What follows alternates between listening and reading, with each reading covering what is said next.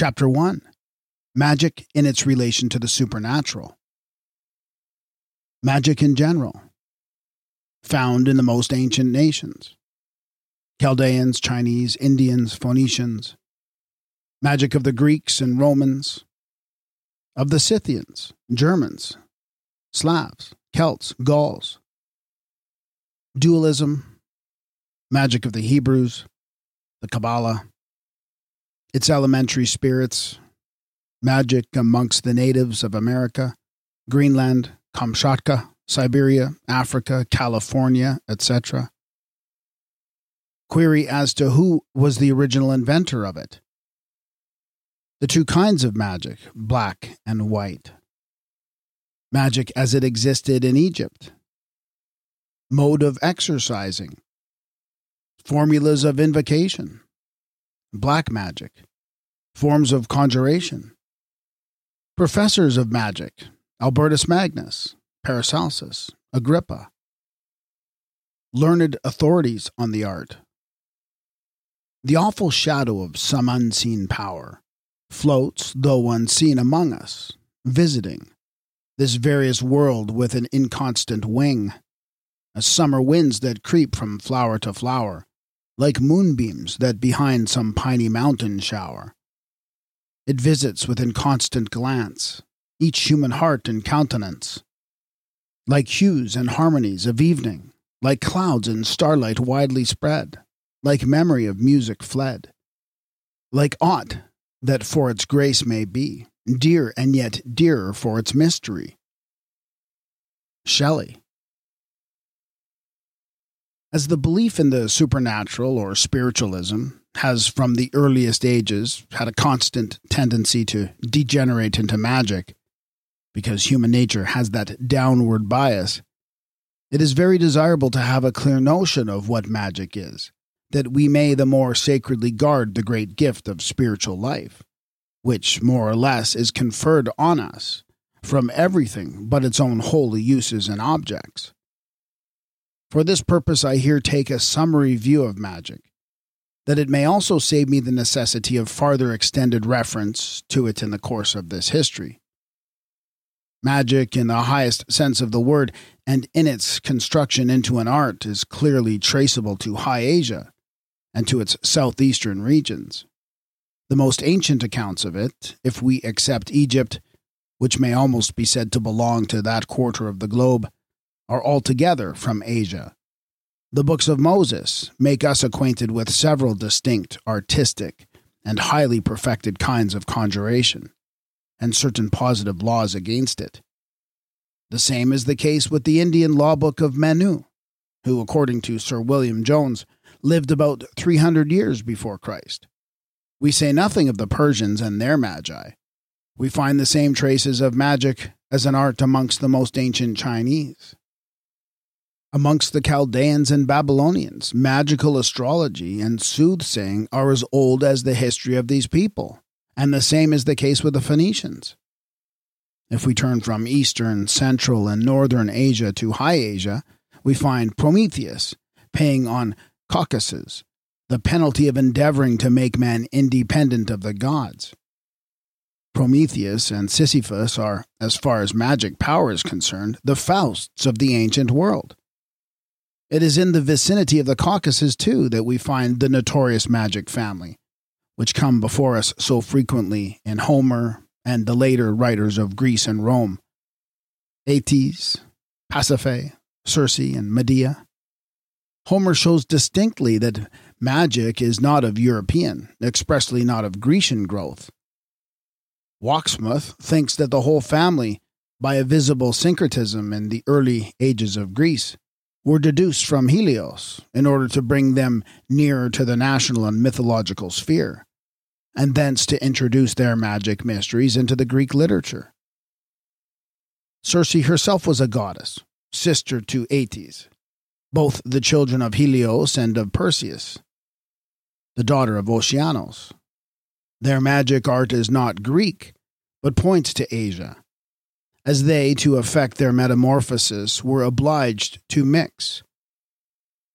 Pharmomachia lugra and touched the Grecians with a magic rod.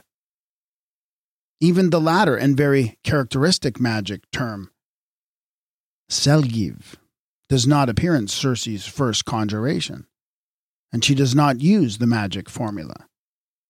In order to defeat her sorcery, human science is not sufficient. But Hermes, a god, is sent to find the Malu, Mali. Men cannot easily pluck it. The gods can do all things, and hence we see the reason for their constant invocation in all such magic processes. Let the reader clearly understand this. Notwithstanding this later development of magic in Greece, this foreign art brought from Asia, which strove to make itself independent of the higher gods of the country, the oldest popular faith of Greece, as Hesiod shows, had its underworld and its good and bad subterranean gods and demons. And along with it, as in all other nations, an original belief in magic power. But this expanded and perfected itself through the latter influence of the East into an artistic system. The old national underworld was drawn into the sphere of the new magic.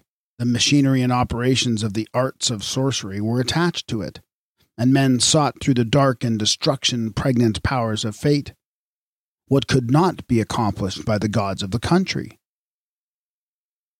The best commentary on this is in Virgil. The underworld, before the importation of the new Asiatic doctrines of magic amongst the Greeks, was detested, as everywhere else, by both gods and men. Terrific monsters haunted it. The hostile races of giants and titans were banished thither. There stagnated the mysterious Stygian flood. Hence, in Lucan, Il Supernus detestanda dis novarat. Hence, Erectho, the celebrated Thessalian sorceress, Grata dis Arabi arcana, ditis operati, etc. Hence, in the later Greek and Roman magic eras, the original powers of the underworld, Pluto, Proserpine, etc., are not the masters and protectors of the new foreign art, but it is Hecate. This power, who in Hesiod had been placed over the elements in this later mythology, is transferred to the underworld with Selene, no doubt, because abjurations, magic arts, and offerings were made by night Artemis, Persephone, etc., and a whole infernal court and environment of specters, phantasm, dogs, serpents, etc., being made obedient to the great queen of sorcery. This includes a complete outline of the origin of magic in Greece and Rome, and of its main features to the latest period. We may now take a hasty glance at it in other regions. Turn again to the east the belief in good and bad spirits prevailed universally amongst the Chaldeans, Persians, Egyptians, Phoenicians, Indians, Carthaginians, Canaanites, etc. And everywhere the idea of magic was associated with it. Amongst the greater part of the Asiatics and Africans, there could be no conflict betwixt their mythology and this art, for their gods were of the class of powers invoked. As for the Scythians, Germans, Slavs, Celts, Gauls, etc., from the meager knowledge that we have of their mythologies, the same ideas appear to prevail as amongst all other people in the same degree of cultivation. Pliny tells us, Britannia hodic atonita magiam, celebrat tantis ceremonies, ut dedes persis videri posit. Helmold shows us that the Slavs had their Zernbog, their black, bad god. And the very name reveals a dualism, for Bog is yet in Polish god, and Zern black. Thus, amid all these people, and still more distinctly amongst the Scandinavians, see the Eddas. The faith in magic was universal. The religion of most of these nations consisted chiefly in a corrupted star and fire worship the Persians alone appear to have preserved this in any degree of purity. Over the whole East extended the intellectual system, but under the most varied forms and everywhere connected with dualism. Wherever the Greeks and Romans planted colonies, their mythology soon received the Oriental inoculation of the dark and hostile powers.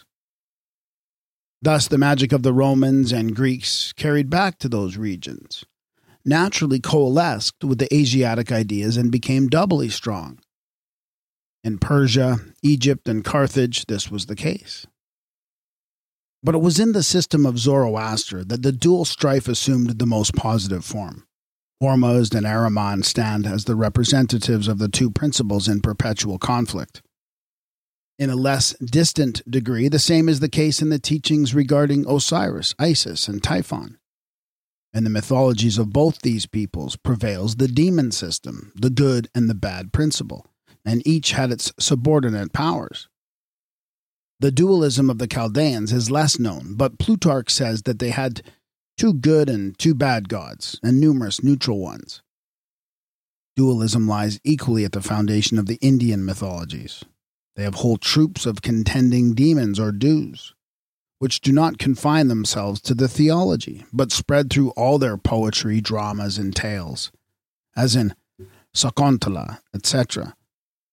Sir William Jones in The Asiatic Researches points out the relationship of the language of the Zend-Avesta to that of the Sanskrit. And Ammianus Marcellinus tells us that Zoroaster made acquaintance with the Brahmins.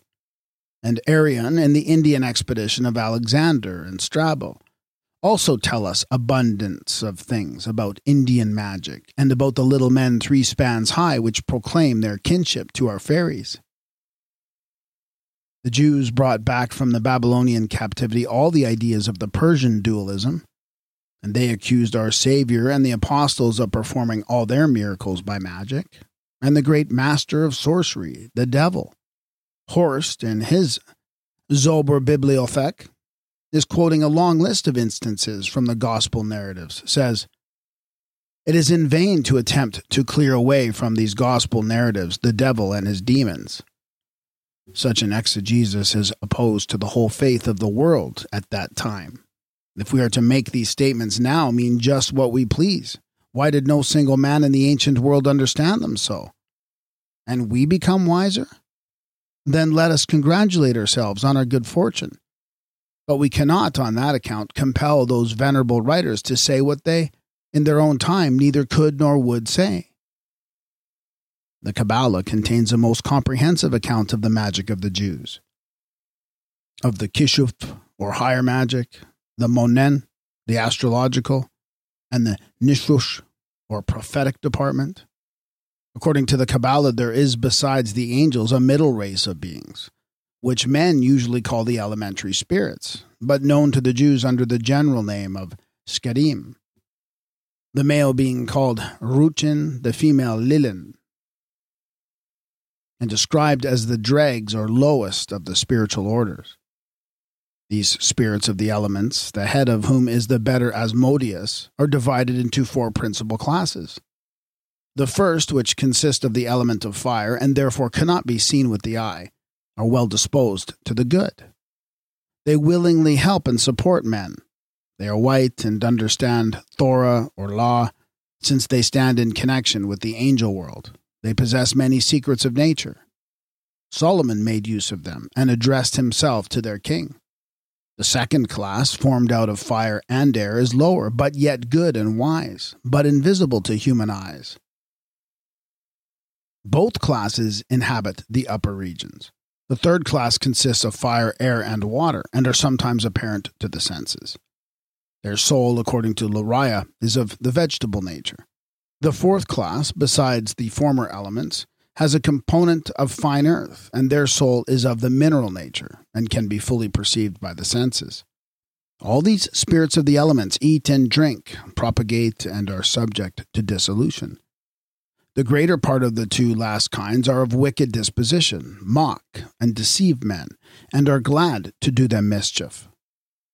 Therefore, they are under the authority of the evil Asmodeus, who is on the side of Smaels, the devil. Whence they are called, like the dark satanic spirits, Mazikim and Makablim. There are amongst them some individuals of a more friendly nature, who mean well to men, and employ themselves in all sorts of domestic services. These two classes divide into different sorts. Some live amongst men, others in the waters, a third kind in filthy places, and a fourth in mountains and deserts. Each loves that element out of which it had its origin. Some called Gemim are of hideous aspect and appear bodily in the open day amongst the mountains. The two higher orders of these elementary spirits, who form the transition link betwixt the visible and invisible, stand bodily next to man, and are very dangerous, being endowed with various extraordinary powers, and having great insight into the hidden kingdoms of the lower nature, and through their connection with the spirit world, have some knowledge of the future, but chiefly in natural things. Hence men so soon began to worship them, and make offerings to them some of these answer to our hob thrushes and brownies, others to the gods of the heathen and the oracles. The higher these spirits, says the Kabbalah, though they can predict something of the future, are not much to be depended on, because they are more connected with the natural than the spiritual world, and see only through such media. The lower of these natures are still less trustworthy, since from their lower position their vision is more obscure, and they often seek to deceive men by lies. These spirits of the elements live in the birds both of the upper and lower air, in beasts, and in the earth and its minerals. Hence the augurs obtained instructions from them through birds of prey, and magicians through stones, metals, and crystals. Maimonides says that it was not only allowed the Jews by their traditions, but commanded them to maintain an intimate connection with their departed friends, not out of curiosity or selfish purposes, but for fellowship in and through God. Therefore, the Israelite was bound to pray for his brother, who was yet in the region of purification, but only in cases of the highest necessity, and for the good of those left behind was it permitted to inquire of the dead. They had a feast of blood on such occasions. A hole was dug, blood poured in, and over it a table was set at which they ate, and the shkerim or spirits of a middle nature appeared and answered their questions, even about the future. The Jews had the practice of tattooing certain names or pictures on their hands by which they came into rapport with these spirits and they used many magic ceremonies for the same purposes. They put to flight fierce beasts by the utterance of the sacred name, and cured many hurts and diseases by means of magic. By the Monen, they produced what the Scotch call glamour, making imaginary things appear real. But this delusion would not bear the test of water. In the Sohar, it is taught that in the hour of death, a higher ruach or spirit is imparted to men than what they had in life, by which they see what they never saw before. See their departed friends and relations. The Jews, however, believed that the soul was not wholly sundered from all connection with the body, but that the Habal de Garman, the elementary body, or what the Germans call the nerve spirit, remained in the grave, incorruptible, till the resurrection, when it was reunited to the soul. That this Habal de Garman had all the form of the body and was the real resurrection body. That it had a certain consciousness and passed the time in pleasant dreams, unless disturbed by the nearness to some wicked or hostile body. Hence the necessity of burying friends together and enemies far apart. Hence the desire of those who love each other to rest together in the earth. The soul in the other world is held in connection with this elementary body in the grave by the zelem, or shade, in which it is wrapped. The vehicle of the Greek philosophers. All souls must pass through a condition of purgation. When the purer souls pass into the Gan Eden, or subterranean paradise, till the general resurrection, and the impure into the place of farther purgation and punishment. In the middle, betwixt the outer world and Gehenna, or hell, lies the region of the spirits of the elements, or of nature. To these spirits of the elements, or shkerim, no doubt St. Paul alludes where, in our vague translation of the passage, speaking of the spiritual powers against which we have to contend, he names amongst them spiritual wickedness in high places, but which should be rendered the spiritualities or spirits of wickedness in the upper regions which the French have more correctly rendered l'esprit malin qui sont dans l'air, and Luther de Bosengistern unter de Himmel. as it was in the ancient world, both amongst cultivated and uncultivated nations, so it is in the present age. We find the same faith in both classes of spirit power, in good and bad, and in magic arts everywhere, and even amongst nations who seem to have had for ages no intercourse with the old world, namely those of America.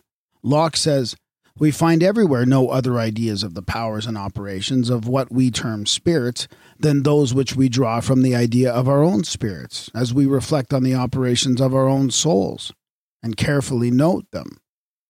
Without doubt, the spirits which animate our bodies possess a very inferior rank whence the belief in higher and more powerful, better or worse spiritual natures operating on the earth is very natural to the human soul. We find these ideas in Greenland, where, according to the missionaries Krantz and Egede, the inhabitants pay little regard to the good Perksama, meaning in their language, he above there, because they know that he will do them no harm. But they zealously worship the evil power Angakok, from whom their priests, medicine men, and conjurers are also named. And all the operations of the magicians are supposed to become effectual from the cooperation of Angakok and his inferior spirits. So in Greenland, too, that widely diffused dualism exists. We find again very much the same class of ideas and practices in Kamchatka, according to Pallas, Krasheninnikov, and others so also amongst the Samoyedes and Siberians. Herr von Marchushkin, who accompanied Colonel Wrangel on the North Pole expedition in 1820, gives us a remarkable account of these incantations of the shamans in northern Asia. These men enter into a wild dance in which they throw their heads about in a wonderful manner, every now and then pausing to take some stupefying drink. They finally fall into unconsciousness, followed by convulsions and groans and wild howls. The shamans then stare wildly and terribly, and in this state questions are put to them. Machutskin says that at Alar Sut, a day's journey from Verzhojansk, he saw a shaman who, in this state, answered him questions regarding his far distant friends, which he afterwards found to be quite true the shaman could possibly have known nothing of him or his friends. On awaking, like all the clairvoyants, he knew nothing of what had passed. In Loskiel's History of the Missions of the Evangelical Brethren amongst the Delaware and Iroquois Indians, we learn that these, as well as the Illinois tribes and Hurons and other North American natives, not only believed in good and bad spirits, but in the operations on man through magical and therapeutic arts. In another part of these volumes, one, I have given particular relations of such things amongst the Ojibways, from Schoolcraft and Kohl, others from the Mexicans, Peruvians, Caribs, etc. Such is the faith in magic and demon power also, according to Father Antonio Zucchelli and other writers amongst the Africans of Congo and Loango who pay particular reverence to a black goat, such also amongst the Mandingo Negroes. According to Campbell and other missionary travelers, amongst those of South Africa, the Bushmans, the Namaquas, etc in Dutch Guiana says how the natives believe in the existence of a host of subordinate evil spirits who produce thunder, storms, earthquakes, and diseases. These they name Yawahoos, probably the origin of Swift's name Yahoos, and seek by magic to win them over, so as to render them innocuous to them. The natives of California hold the same faith. The Koschimer in the north of California declared to the missionaries that the highest good God, he who lives, create a great number of subordinate spirits who fell away from him, and are now in hostility to him and torment us. In a word, the faith is universal, and Home, Lord Kames, says truly in his Sketches of the History of Man that the faith in mingled God and evil spirits amongst the savage and uncultivated peoples is one and the same with their faith in magic. as celebrated German poet has equally well expressed this great fact. On this cosmopolitan and ineradicable persuasion was gradually erected the artistic system of magic, which has not yet lost its hold even on the most cultivated nations. Who was the original discoverer of it? Adam, Enoch, Seth, Abraham, Solomon, Zoroaster, Hermes Trismegistus, or some other more remote and mysterious personage according to the Egyptian or Indian theories. To all these has the science been attributed, and Pliny tells us that a certain great magician, Osthanes, brought it from Asia into Greece. But to none of these does it owe its origin. It lies in the very foundations of the human mind. Given a conviction of the existence of spiritual and mighty powers exerting their influence over men, the attempt to find means of propitiating these powers, and of cooperating with them for the restraint and subjection of one section or the other of them is a certainty. As there are good and evil spiritual powers, so the art of invoking them soon naturally directed itself into the good and the evil. The magia and the goetia. Cicero derives the name of magic from the Persians. Magi, augurantur attic, divinant sapientem et doctorum genus magorum habitur in Persis. So too Apuleius. Suidas tells us the difference exactly betwixt magia and goetia. Undoubtedly, the word is of Median, an old Persian origin. Meh or maga, meaning something great, excellent, and revered and the Magi of the Persians, Medes, Chaldeans, and Indians, being their highest class of religious philosophers. Mog is still the Persian word, and Mogbed, their high priest, as the high priest of the Parsis at Surat, is called Mobed. When magic arrived in Greece, it found a mythology essentially built on the elements of nature, and therefore essentially congenial to it. In Chaldea, it had already been combined with astrology, or with the powers supposed to preside over the stars. The Greeks had already discovered more of those secret powers of nature electricity, magnetism, mesmerism, clairvoyance through means of particular vapors or manipulations, which we suppose the moderns only to have discovered, and thus gave a significance and a strength to their ideas of magic, which carried it to its highest perfection. The Greeks conveyed it to the Romans.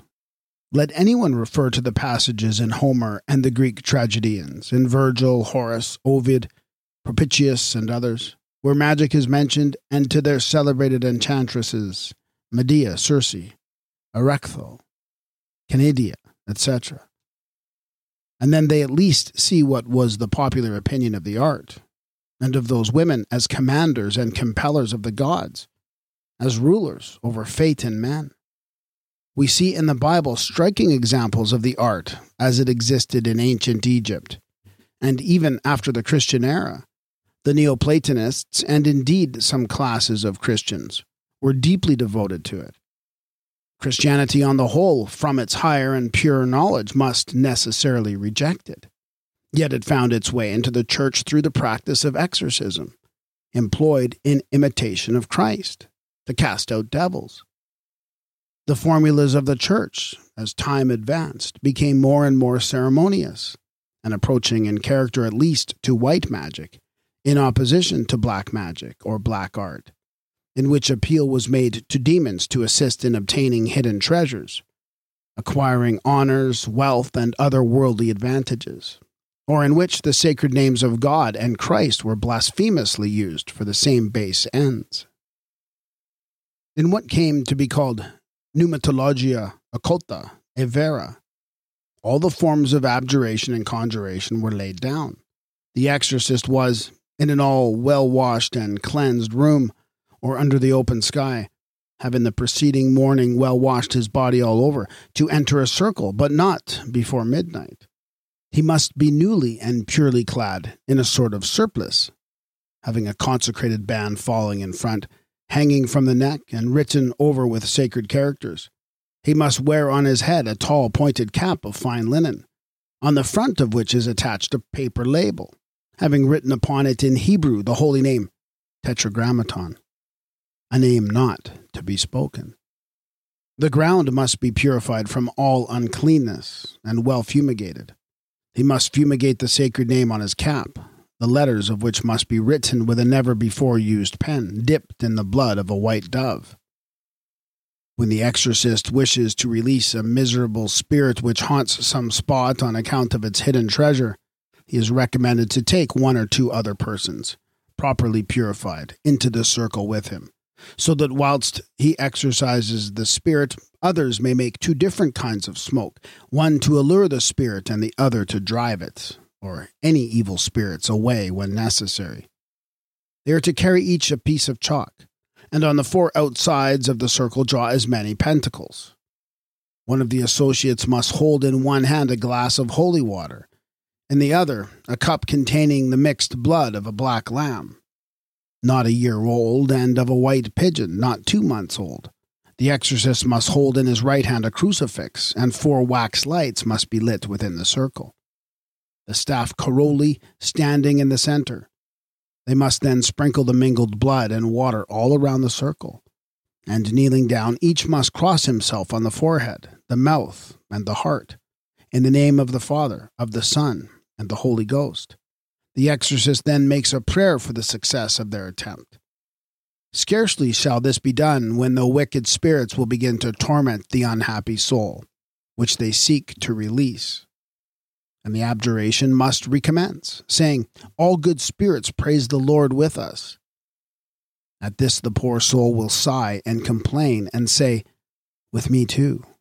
The incense is at the same time to be waved, and the associates to repeat, Amen, to all the prayers of the exorcist, which are made in succession. The poor soul reaches the outside of the circle but its gaolers hold it fast, and when the exorcist bids it depart to its eternal rest, in the name of the Father, the Son, and the Holy Ghost, the devils set up a horrible raven cry, croak like frogs, and fly like ravens around the exorcist's heads. But they must trust in God's name and presence. The devils will try all kinds of illusions to put them off their guard, but they must not be alarmed. They must have three bits of bread and three bits of paper on which the name of Jesus is written. And the instant the demons are compelled to deliver into the circle the treasure, the exorcist must lay a piece of bread and the inscribed paper upon it, that it may not be whisked away again or changed for something else, as will be the case if this not be promptly done. Then the exorcist must abjure the evil spirits and princes of hell. Acheronte, Ashtaroth, Magoth, Asmodi, Beelzebub, Belial, Armagmon, Paimon, Egson, with their subordinates and aiders, and all present spirits, keepers, and damned souls, in the all sacred mighty name Jehovah, Adonai, Eloha, Shaddai, and Sabaoth, which is and was the God of Abraham, Isaac, and Jacob, who appeared face to face with Moses on Mount Sinai, who dwelt in the Urim and Thummim, to depart, and that in the strength of Tu Hagiu, Hagio Tatu, which the holy angels adore in heaven with singing and cries of Holy, Holy, Holy, Lord God of Sabaoth. And as the rebellious spirits left their seats in heaven, never to return, so shall these evil ones evacuate the earth in the name of Jesus. Amen. Then the damned souls will fling in the face of the exorcist that he is a sinner, and in no condition to force the treasure from them, and will mock and insult him.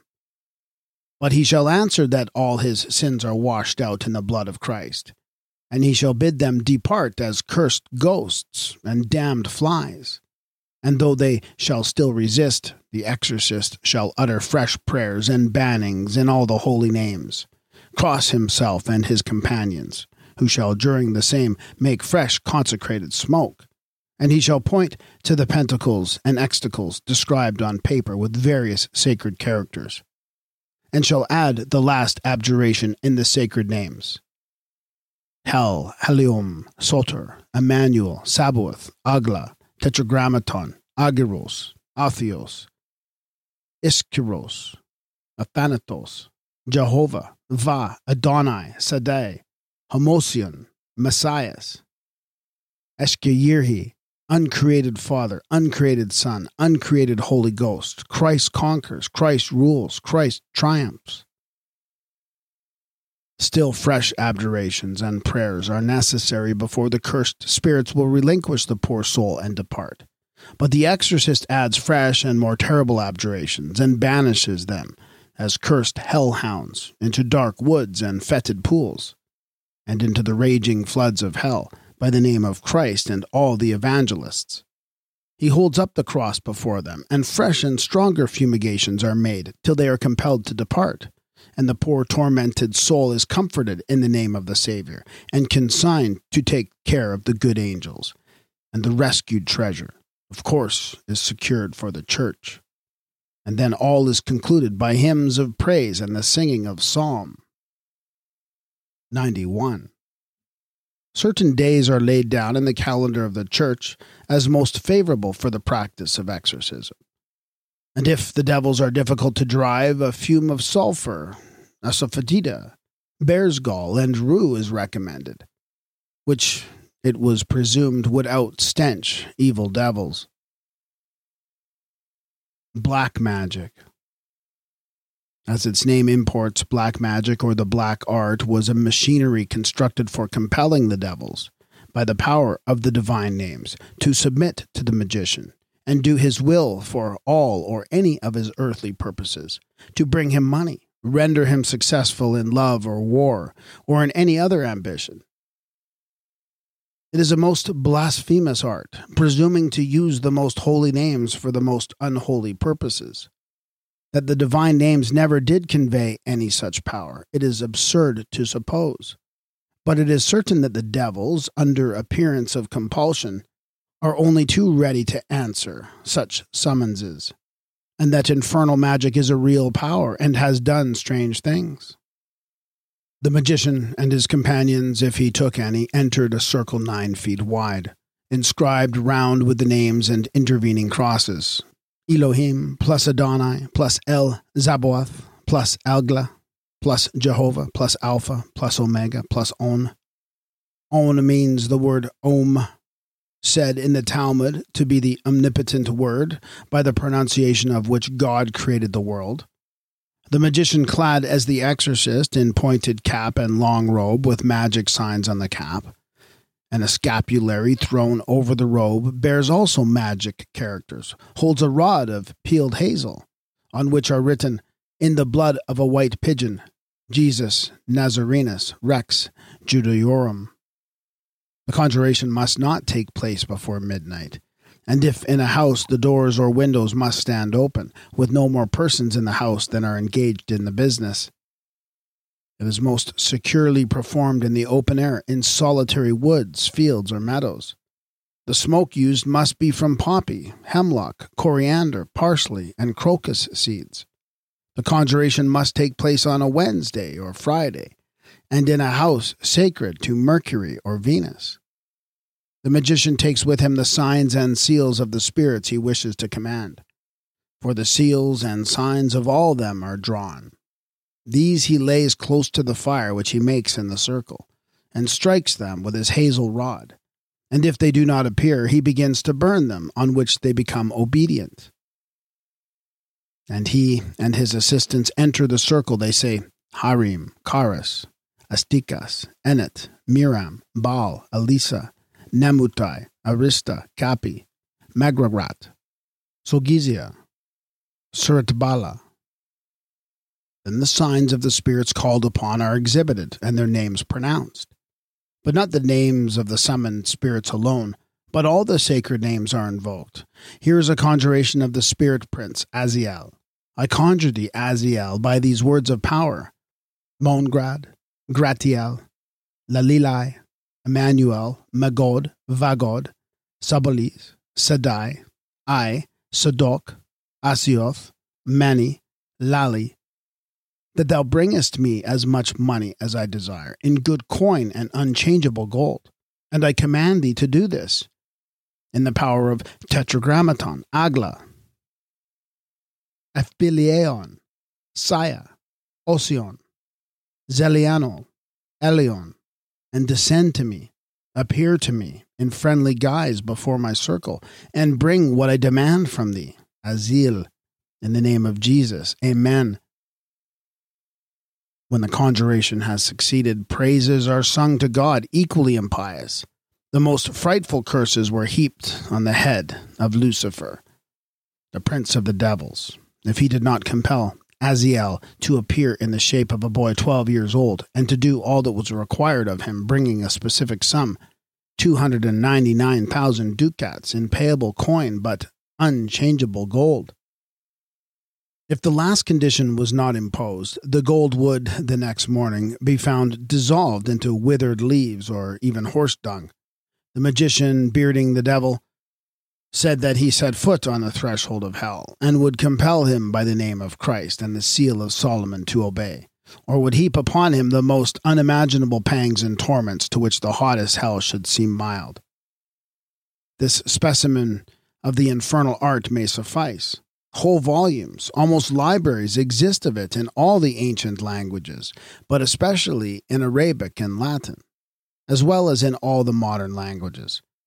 Amongst the most celebrated professors of the art, many of whom have left treatises of it, more or less white or black, are Herpentiel, Cormether, Psellus, Albertus Magnus, Roger Bacon, Trithemius, Cardan, Pomponazzi, Celipinus, Campanella, Gaffarelli, Pignatelli, Robert Fludd, Caspar Pusser, John Dee, Gideus Gutmann, Heinrich Runoth, Jacob Horst, Paracelsus, Cornelius Agrippa of Nettesheim, Dr. Faustus, etc., etc. In the various departments of magic, astrology was deeply interwoven. Great power was attributed to amulets, seals, astral, and other diagrams, magic roots, or the spring root, or mandrake out of which little images were made and were pretended to have grown so naturally, which were called alrunes or alrones. In ancient times, the herb moly, snakes, hyenas, etc., played a great part. And in later times, the hearts of moles and of black dogs were supposed to possess great magic virtues.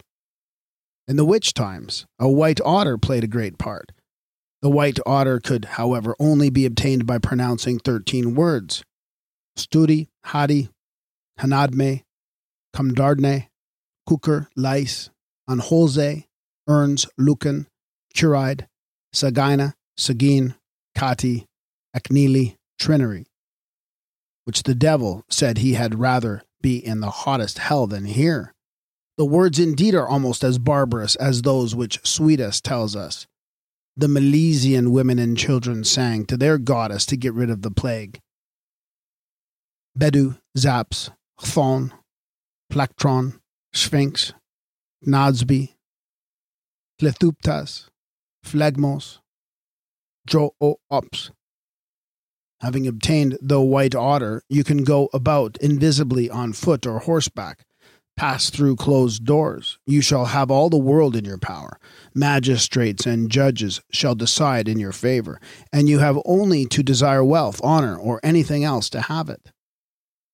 The Hypericum, or St. John's wort, possessed wonderful powers, like the ancient Aglaoptis, whatever that might be, and the Osiris herb mentioned by Pliny, Aelian, and others.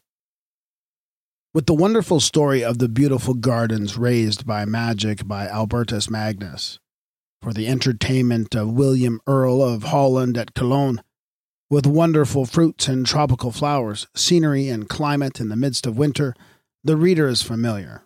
Such were the notions of magic power in that age.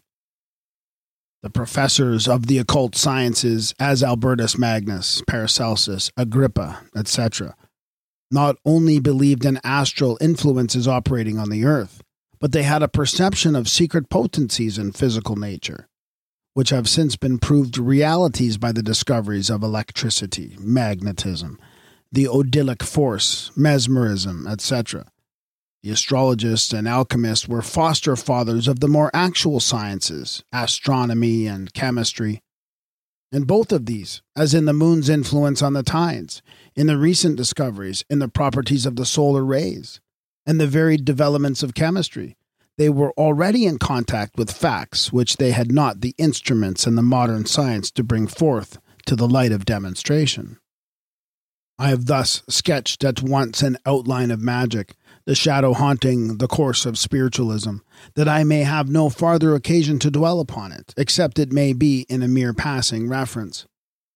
Those who would inform themselves farther of Jewish magic may consult the Talmud and the Kabbalah, with the book Shemhamphorash, founded on the latter, printed in 1686 by Andreas Lupius of Wesel. The Shemhamphorash being not the sacred name, but the description and meaning of it.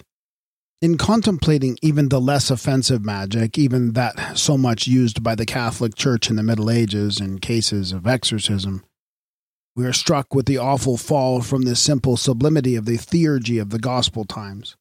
When Christ and his apostles commanded the unclean spirits and they came out of their victims. In its best shape, magic is a revolting invasion of the sacred power of the supernatural in the church. In its darkest form, it is concretely devilish. Yet, there have not been wanting journals which have been repeatedly inviting spiritualists to this prostitution of a divine power, to predict the winner of the Derby, or to enable sordid speculators to make profitable transactions on the stock exchange. Chapter 2 The Supernatural in the Greek and Other Eastern Churches. The historians of the Church for the first six centuries, all Greek or Syrian, Eusebius, Socrates, Sozomen, Theodore, and Evagrius, the doctrines of the Greek, Syrian, and Roman churches during that time identical.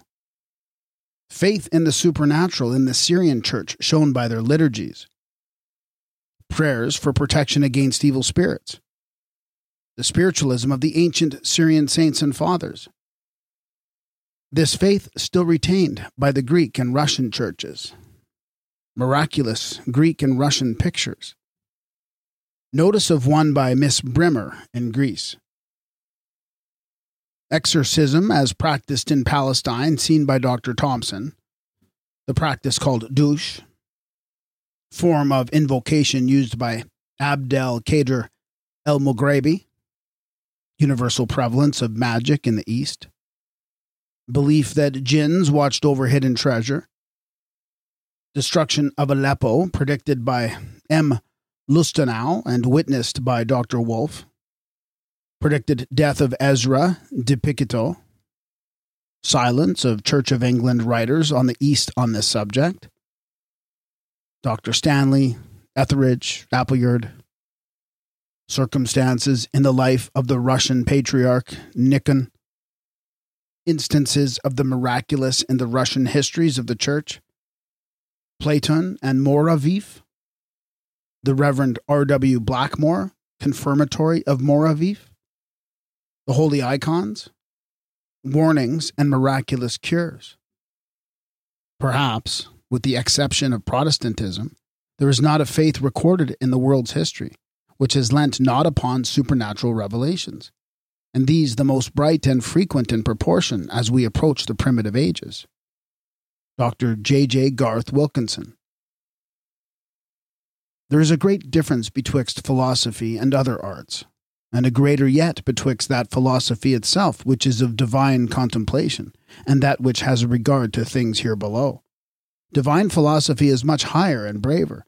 It seeks a larger scope, and being unsatisfied with what it sees, it aspires to the knowledge of something greater and fairer, and which nature has placed out of our view. The one only teaches us what is done upon the earth, the other reveals to us that which is actually done in heaven. Seneca's Morals. It is scarcely necessary to produce evidence of the spiritualism of the Greek Church, for it was for six centuries identical with the Roman Church, and on separating, did so politically and not polemically. The tenets of the Greek Church continued and still continue, the same in all essentials except with regard to the procedure of the Holy Ghost, and in rejecting purgatory. without, however, expressly rejecting the intermediate state. All the historians of the first six centuries are the historians of the Church at large, up to that time including both Rome, Greece, and Syria. All were Syrians or Greeks. Eusebius was the bishop of Caesarea in Syria. Socrates was a native of Constantinople. He was educated at Constantinople, commenced his career there as a special pleader, and on retiring from practice, employed himself in writing his history. Sozomen was a Syrian, born in Palestine, educated at Berytus, the modern Beirut, and afterwards removed to Constantinople. Theodore was a Syrian, was educated under the celebrated Chrysostom, patriarch of Constantinople, and himself lived most of his life at Antioch. Evagrius was also a Syrian of Antioch. Thus, for the first six centuries, the doctrine and practice of the Roman, Greek, and Syrian churches were identical. Their historians were, as I have observed, Syrian or Greek, and are all redolent of miracle. Without encumbering my page with voluminous examples of the continuance of this faith, both in the Greek and Syrian churches, I may refer to the works of recent travelers, where the same belief and practice are shown to remain. In the Syrian churches, whether Nestorian, Maronite, or Jacobite, the latter professing to be the church of the primitive Jews at the time of our Savior, we find the liturgies full of the expressions of the presence and action of spiritual beings, both good and bad. In the Jacobite liturgy, we find the deacon saying, The gates of heaven are opened, and the Holy Spirit descends upon these mysteries to overspread them. We stand in the dreadful place with cherubim and seraphim surrounded. Brethren and companions, are we made in the watches and services of angels and spirits who are flames of fire? Like the Roman Church, this church prays to the Holy Virgin, the Mother of God, and for her intercessions. Unlike the Protestant churches, it and the other Syrian churches preserve distinct in their Gospels. The Sheol and the Ghana, the Sheol and the Gehenna of the original Hebrew and Greek scriptures, the Hades or intermediate state and hell. In the passage in the Gospels where our Savior comes walking on the water, Mr. Etheridge has truly translated the word phantasma, a specter, and not a spirit, as our translators have done, the term showing that the Jews at that time perfectly understood the theory of ghosts. The priests prays for those who by evil spirits are persecuted and troubled, to be defended from every attack and violence of demons. He prays for the exorcists and others who have fallen asleep. The Nestorian liturgy represents the people as drawing near with thousands of cherubims and myriads of seraphims to sanctify, adore, confess, and glorify the Lord of all. He calls on the people to join their voices to those of seraphim and archangels, and glorifies God because through his mercies, the earthborn have communion with the spiritual. He prays to be delivered from the evil one and his hosts, and gives thanks to that mortal men weak by nature are enabled to sanctify his name with the heavenly hosts. The Maronite liturgy approximates still more to the Roman Catholic, as does their system in the multitude of monasteries. This is as it might be expected in churches founded by Thomas the Apostle, Thaddeus, who performed signs and wonders amongst them, St. Peter, Chrysostom, Jerome, Leo, Innocent, and other founders and builders of the church at Antioch. Nestorius, Ignatius, Serapion, Babylas the martyr, and Jacob Zanzala, the consolidator of the Jacobite church. It is what might be expected of churches which had Eusebius, Sozomen, and Theodore for historians, which had Ephraim of Edessa, the famous solitary, Joseph the seer of Nisibis in the sixth century, Gregory Bar Hebraeus, the chronicler of saints and patriarchs in the thirteenth century, and from which proceeded Simeon the Stylite and Cosma his biographer. The same causes render our dwelling on the spiritualism of the Greek Church unnecessary. It preserves all its faith in miracles derived from its common origin with the Roman Church. The works of travelers show this amply, and the travels in Greece, of Miss Bremer, just published, record her attendance at a Greek church festival, where a miraculous picture, found by miraculous means, was exhibiting. This was in the island of Tenos. The church had been built in 1821 in consequence of the dream of a drunken schoolmaster who declared that the Panhagia, or Holy Virgin, had appeared to him in a dream and revealed to him that if they would dig into the foundations of the ancient temple of Poseidon, they would find a picture of her.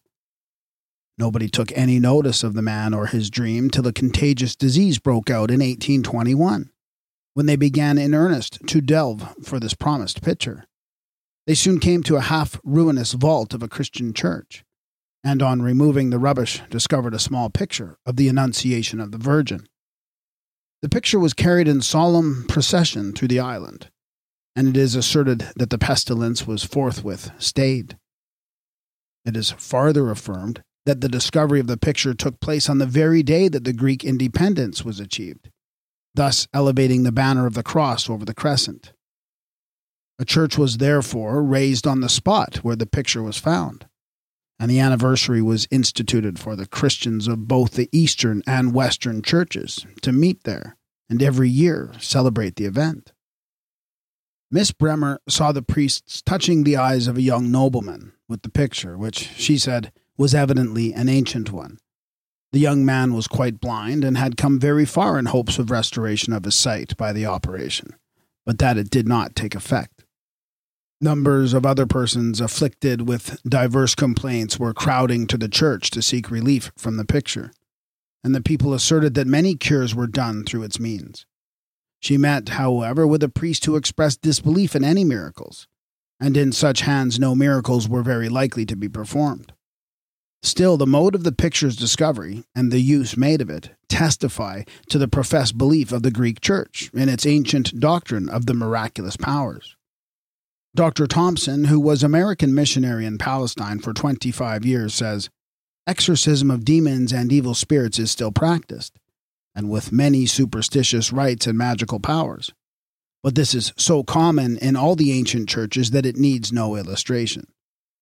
There are many who pretend to discover thieves and stolen goods by incantations and other means. We have seen how Mr. Salt of Cairo recovered his plate. He says what the means are by which serpent charmers act with impunity, and by which persons handle live scorpions, and even put them into their bosoms without fear or injury, are yet a secret. He adds that he has often seen small boys even put scorpions into their bosoms, notwithstanding that they are the most malignant and irascible of all reptiles. He notices the riding of dervishes over boys laid side by side flat on the ground, without their receiving any material injury and the practice is called douche and is accompanied by a multitude of magical ceremonies. He quotes the account of seeing into the ink in boys' hands in Egypt as given by Lane. Says he has met with English and other gentlemen who witnessed things equally astonishing through the same celebrated magician, Abdel Kader il Mugrabi, and he gives us Mugrabi's formula of invocation. Torshun, Turi Oshun, come down, come down, be present. Whither are gone the prince and his troops? Where are El Amar, the prince and his troops? Be present, ye servants of these names. And this is the removal, and we have removed from thee the veil, and thy sight today is piercing. Correct, correct. Dr. Thomson asked a magician in Sidon whether Turshun and Turi Oshun were known to him and employed by him. And he said they were. And Dr. Thomson adds In short, this whole subject is involved in no small mystery. It exercises a prodigious influence on Oriental society, and always has done, and merits a thorough examination. The boys evidently see just such scenes as are depicted in the wildest stories in The Thousand Nights and I expect that this very art was in greater perfection then than now, and that the gorgeous creations of that work were, in many cases, mere verbal pictures taken from the mirror of ink. Dr. Thomson also says that the people of the East believe that spirits or jinns watch over treasures hidden in the earth. Numbers of people are continually employed in seeking hidden treasures, and many spend their last farthing in the search. They have a notion that people of the Western nations have a knowledge of the signs by which these treasures are discovered, and the spells by which the spirits who guard them are overcome. And they therefore follow Englishmen who visit the remains of old cities and buildings, believing that they are seeking hidden treasures, and no arguments can convince them to the contrary. They will frequently offer to go partners with them in the pursuit. I will here give a remarkable instance of prophecy taking place, not precisely in the Greek church, but in the region of its prevalence. Dr. Wolff mentions in his travels that being at Aleppo in 1822, at the house of John Barker, Esquire, British Consul General of Aleppo and Antioch, he was inquiring after Lady Esther Stanhope. She is crazy, undoubtedly, said Mr. Baker, and he told him, in proof of it, that she kept in her house a French gentleman of the name of Lustenau, who had formerly been a general of Tipu Sahib in India, and who was deemed a prophet. He had declared to Lady Esther the precise day and hour of Napoleon's escape from Elba. Mr. Barker, then, in the presence of M. Lesseps, M. Dersch, his interpreter, and M. Masek, the Dutch consul, read a letter of Lady Esther's dated April 1821, begging him not to go to Aleppo or Antioch, as M. Lustenau declared that both those places would be destroyed by an earthquake in about a year. The time had nearly arrived, and M. Dersch said that she had recently warned him not to go to Aleppo, for that it would be destroyed by an earthquake in less than a fortnight. These gentlemen made themselves very merry over the prophecy at dinner. A few days afterwards, Wolff quitted Aleppo in the afternoon and encamped that evening on the road to Latakia in the desert near the village of Jusia. As the people of Jusia were talking with Wolff and the people of his little camp, they felt the first motions of an earthquake. In another instant, the village of Jusia disappeared, being swallowed up by the gaping earth, and the thunder as of cannon came from a distance. Shock after shock succeeded, and presently came troops of wild Arabs and Bedouins, flying over the plains on their terrified horses, and with the hoods of their burnouses drawn down, crying as they fled past one after another, This is of God! This is of God! For, says Dr. Wolff, the people of the East always come to the primal cause in everything, to God Himself. They do not, as Europeans do, invariably dwell upon the second causes, but refer everything at once to the governor of the world. Wolff immediately sent an express messenger to Aleppo to Mr. Barker. He found the whole of Aleppo, Antioch, Latakia, Homs, and Hena had been destroyed by the earthquake with all the villages for 20 miles around, and that 60,000 people had been plunged at once into an awful eternity. Mr. Barker himself had escaped marvelously by creeping, with his wife and child of six years old, from beneath the ruins of their house. Amongst those who perished in the ruins of Aleppo was Ezra de Picito, a Spanish Jew, the Austrian consul general of Syria, he was a man detested for his tyrannies by the inhabitants of all nations. A hundred days before the earthquake, he had sent an Austrian subject out of the town in irons. A Turk, who had heard of it, coolly asked Mr. Masek to count a hundred upon the beads which he held. For, said he, on the hundredth day from this act of his tyranny, Ezra de Picito will die. This, in fact, was the hundredth day, and as M. Masek had counted the ninety-ninth bead, the earthquake came, and Picito was killed. This M. Masek told Dr. Wolff himself. Very little can be found in Church of England writers on the Eastern churches regarding their belief in the miraculous. They pass it over, as they do not themselves believe in it, as matter that no one cares to know of. Without this, however, no work on these churches is really of much value and therefore the volumes of Etheridge, Appleyard, etc., are of little use in endeavoring to arrive at a sound view of the Greek, Syrian, and Russian churches. In Dr. Stanley's lectures on the Eastern Church, you find a few slight allusions to the subject, but it is to native writers that we must go for real information.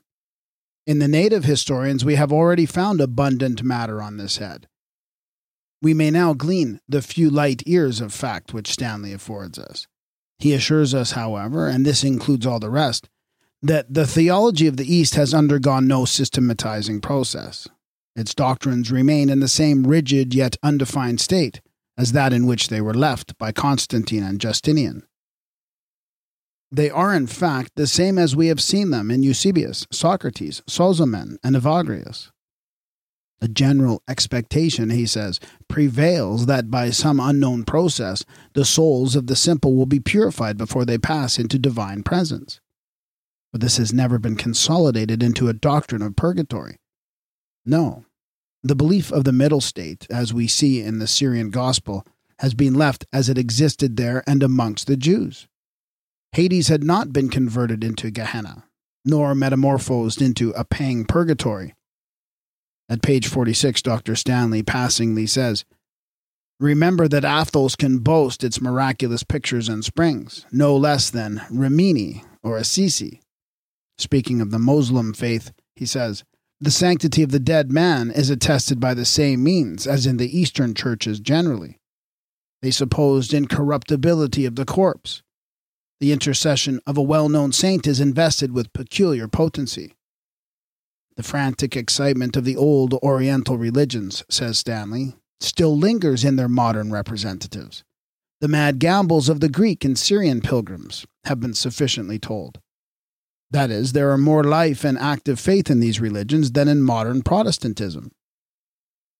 They, he tells you, assert that St. Andrew first planted the cross on the hills of Kiev, and foretold that a great city and many churches should arise there. Dr. Stanley quotes Sir Jerome Horsey, who wrote in 1570 I saw this impostor or magician, Nicholas of Rokoff, a foul creature, went naked both in winter and summer. He endured both extreme heat and frost. He did many things through the magical illusions of the devil. Much followed, praised, and renowned both by prince and people. He did much good, etc. Speaking of the siege of the Troitsa monastery near Moscow in 1613, he says, Rude pictures still represent in strange confusion the mixture of artillery and apparitions, fighting monks and fighting ghosts, which drove back the Polish assailants from the walls of the beleaguered fortress. In the story of the Russian patriarch Nikon in 1667, chiefly drawn from Mouravieff, in his banishment to the monastery of Therapontov on the shores of the White Lake when shut up at night in an empty house in the depth of a Russian winter. An old woman came up through a trapdoor and assured him that she had been shown his coming in a dream and ordered to provide all things necessary for his comfort. By such repeated interpositions, his fearful journey was made tolerably easy. When he was about to die, one of his worst enemies, the Archimandrite Sergius was warned of it in a dream and led to meet him and implore his forgiveness. Peter the Great, in his reforming career, declared that he would have no false miracles ascribed to holy pictures. These slight passages show that Dr. Stanley could have told us more than he has done, both of the faith of the Russian and Eastern churches in the miraculous, and of the abuses of this faith which priestcraft has introduced into the Greek as well as into the Latin Church. For in both there is the true and the false, as in everything else on earth. Turn now to the native historians of the Greek Church, and you will find in full what Stanley and other Anglican church writers only hint at. The assertions of the miraculous stand on almost every page. Of the Greek Church as it still exists in the East, I have given as many of these proofs as my space allows in Platon and Mouravieff, the historians of the Russian Church, a patriarch of the Greek, they are so abundant that I shall confine myself to Mouravieff, as he is of our own time. He says, when the Church of Georgia, now only a short time back, became an integral portion of the Russian Church and Empire, after having stood alone, cut off and isolated from all other churches ever since the fourth century, there was not found to have risen in the course of fifteen hundred years the slightest difference between them in doctrine. No, nor even in ceremonies. but they agreed in all points with us and with the other ecumenical thrones of Constantinople, Alexandria, Antioch, and Jerusalem, and with the other churches dependent upon the first of them in Moldavia, Wallachia, Servia, Montenegro, Transylvania, Illyria, and in a word, throughout all of Slavonia. This is decisive as to the continued belief in all things which I have quoted from their ancient historians, reaching down not to the fourth century as here noted, but to the seventh. This may save us much farther quotation. This assertion is fully supported by the Reverend R. W. Blackmore, the translator of Mouravieff, graduate of Merton College, Oxford, and chaplain of Kronstadt to the Russian company. In his preface, he says, This history exhibits the instructive spectacle of a church, which, ever since her first foundation, has faithfully retained that creed which was at the first delivered to her, which has not altered her doctrines, or her services, her rites, ceremonies, or discipline, and very slightly her internal government, and that more in form than in spirit, for nearly nine hundred years, during which long period both clergy and laity have enjoyed free access to the sublime liturgies of Saint Basil and Saint Chrysostom in their native tongue. Her apostolic hierarchy and priesthood, first received from Greece, she has venerated through all the periods of her history alike, and has preserved with the utmost care in all her integrity. She has always founded on her unbroken succession from the patriarchal throne of Constantinople and from the apostles themselves, her claim to divine authority in teaching and administering the sacrament, etc. Accordingly, throughout his history, we find M. Mouravieff and his church acknowledging the metropolitans, Peter, Alexis, and Jonah, as wonder workers. He tells us that his or her angel is the customary phrase in Russia for the patron saint after whom anyone is named but that they also believe in guardian angels appointed to each baptized person. The Church counts as its chief guardians and intercessors a considerable number of saints. The Russian Church believes firmly in the doctrines of the holy icons, pictures of saints and the Virgin, in relics, the sign of the venerable cross, of tradition, of the mystery of the most pure blood and body of Christ, of the invocation of saints and angels, the state of souls after death, and of prayers for the departed. In the time of Peter the Great, the Anglican Church made application to be admitted to unity with the Ecumenical Church and desired the Russian Patriarch to transmit their prayer to Constantinople. But the Russian prelates, having consulted, declined because the Anglican Church had heretically renounced the traditions of the Fathers, the invocation of saints, and the reverencing of icons sacred pictures. Warnings received in divine and prophetic declarations by eminent prelates, as well as cases of miraculous cure at the tombs, or from the prayers of the holy men, the successful drawings of lots laid on the altar, and like proofs of spiritual intervention, will be found numerously throughout Mouravieff.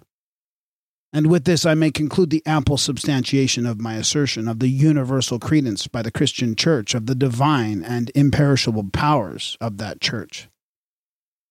Protestantism alone having fallen from that faith. Who must not lament that a church which has done so much to purify Christianity from the falses and corruptions which have crept into it should have been led by the arch enemy to run into an error which has done far more than neutralizing these great benefits, has laid the foundation of an incredulity which, under the name of philosophy, is going like a dry rot through the timbers of the whole temple of religious faith. Chapter 3 Supernatural in the Waldensian Church. Separated from the Roman Church in the fourth century, protested against Romish corruptions so called, from their valleys. Waldenses the earliest Protestants. Their persecutions by the princes of Savoy. MSS of their history brought to England by Sir Samuel Morland. Historians of the Waldenses Morland, Perrin, Brez, Leger, and Arnaud. Peter Waldo of Lyon conveys the faith to France. Continued persecutions by the popes and the Savoyard and French princes, Cromwell's intervention, marvelous events in their wars against their oppressors, march of Henry Arnaud, Waldensian colonies settle in Germany, annual allowance to them by William III of England, wonderful deliverances, opinion of Bernard of Clairvaux of the Waldenses, the Noble Leçon, account of them by Reverend W. S. Gilly. The Vaudois, or Waldenses, have furnished a topic of much contention to the ecclesiastical writers. Some have asserted that they have been a church from the days of the apostles, continuing pure in doctrine and in constant opposition to Rome. Others that they date only from the 12th century and originated with a certain Peter Waldo of Lyon. Some have stated that they were only a branch of the Albigenses and descended from the Manichaeans, who appeared at Albi, near Toulouse in Provence, in the 12th century. But the simple truth seems to be that they were from the time of Pope Sylvester, about AD 314, when the corruptions of the church became obvious through its being constituted a state church. At that period, being pure members of the church, they became a protesting party but were not for a long time afterwards absolutely separated from the Roman Church, and thus forming a separate church or sect. They protested against the assumption of a worldly power by the Pope, declared Rome the true Babylon, and the Pope Antichrist, declared that those only who read and followed the gospel were the true Church of Christ, that there were no ranks in the church except bishops, priests, and deacons, they protested against the Mass and its ceremonies as damnable, and against all the tribes of monks and nuns, against benedictions and consecrations, against all oaths and pilgrimages, against purgatory, which they declared an invention for gain, against confession to priests, against all pictures and images in churches, against the forty days fast and fasts in general, against extreme unction, against invocations of saints and prayers for the dead. In fact, they were in their creed and practice strictly primitive. Being violently persecuted by the papal church in consequence, they retired into the fastnesses of the Piedmontese Alps, and there maintained themselves against their enemies. In the early part of the 12th century, they became conspicuous by the simple fact that popery had then become powerful and extremely domineering, and was determined to crush all who differed from it, wherever they could be found. Hence the terrible persecutions which continued, not only against them, but against the Albigenses in France, the Cevennois, the Huguenots, and the Lollards, and succeeding reformers in England and everywhere. The Waldenses drew their name from the valleys in which they lived. They were first called Vallenses or Valdesi or Vaudes, according to the French or Italian prevalence of pronunciation. The papal church endeavored to heap upon them, according to its custom towards all which it deemed heretics, the most base calumnies. They were represented as monsters, having four rows of teeth, hair like wild beasts, as being addicted to the most vile habits and rebels against the magistracy and the Holy Church. Numerous authorities, however, both of friends and enemies, as those of De Thou, Clodius, Cecil, Coggeshall, Gerard, and others having opportunities of personal knowledge, pronounced their character for piety and purity of the most admirable kind. They were, in fact, amongst the earliest Protestants, far prior to the times of Huss, Wycliffe, and Luther, and continue so to this day. During the Protectorate, Cromwell interfered to check the terrible persecutions of them by their ruler, the Duke of Savoy. And Milton not only wrote flaming letters in Cromwell's name to the Duke of Savoy, to Louis XIV of France, and to the States of Holland, but also penned that noble sonnet in their behalf, commencing, Avenge, O Lord, thy slaughtered saints, whose bones lie bleaching on the Alpine mountains cold. Cromwell did not satisfy himself with writing and threatening, but he sent Sir Samuel Morland to Piedmont to use personal exertions in favor of the Waldenses and to relieve their necessities. Morland collected one and twenty volumes of MSS regarding the history and doctrines of this Israel of the Alps, which were deposited in the University of Cambridge. But of these, seven of the most important volumes were abstracted by the Catholics during the reign of James II and are lost forever. Morland, however, had made good use of them in his History of the Church in Piedmont, and from him, Perrin Brez Leger, who was a pastor in the valleys in the 17th century, from Henry Arnaud, who died the pastor of the Württemberg colony of the Waldenses in 1721, we derive a striking history of this noble people, whose characteristics and condition have been made more recently familiar to the British public by the Reverend Prebendary Gilly of Durham, and to foreigners by Hahn's Geschichte der Ketzer and Mouston's Histoire de Vaudois. Peter Waldo, who has been vainly advanced to the honor of being the founder of this people in the 12th century, was no doubt a man who had visited the Waldensian mountains and brought thence the faith to his native place, Lyon, whence he, of course, obtained the surname Waldo or Waldenses, and whence the doctrines of his Alpine Protestantism spread throughout the south of France. In the writings of the Waldenses, we find little mention of miracles. They were too much opposed to the teaching of Rome, too much afraid of its dogmas to touch much upon miracle knowing that Rome was by that time too apt to mingle fable with the truth. It is not, therefore, in their writings that we are to look for miracle, so much as in their history.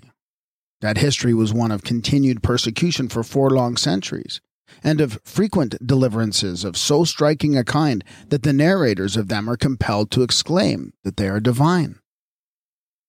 The persecutions, which had paused for some time, were renewed in 1400 with increased fury.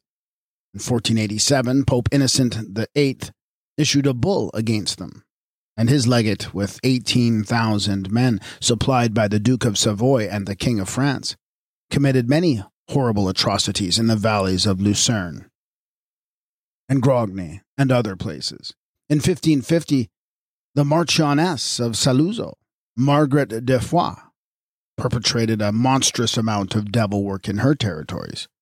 Francis I of France, making himself master of Piedmont in 1534, continued this devil work in God's name.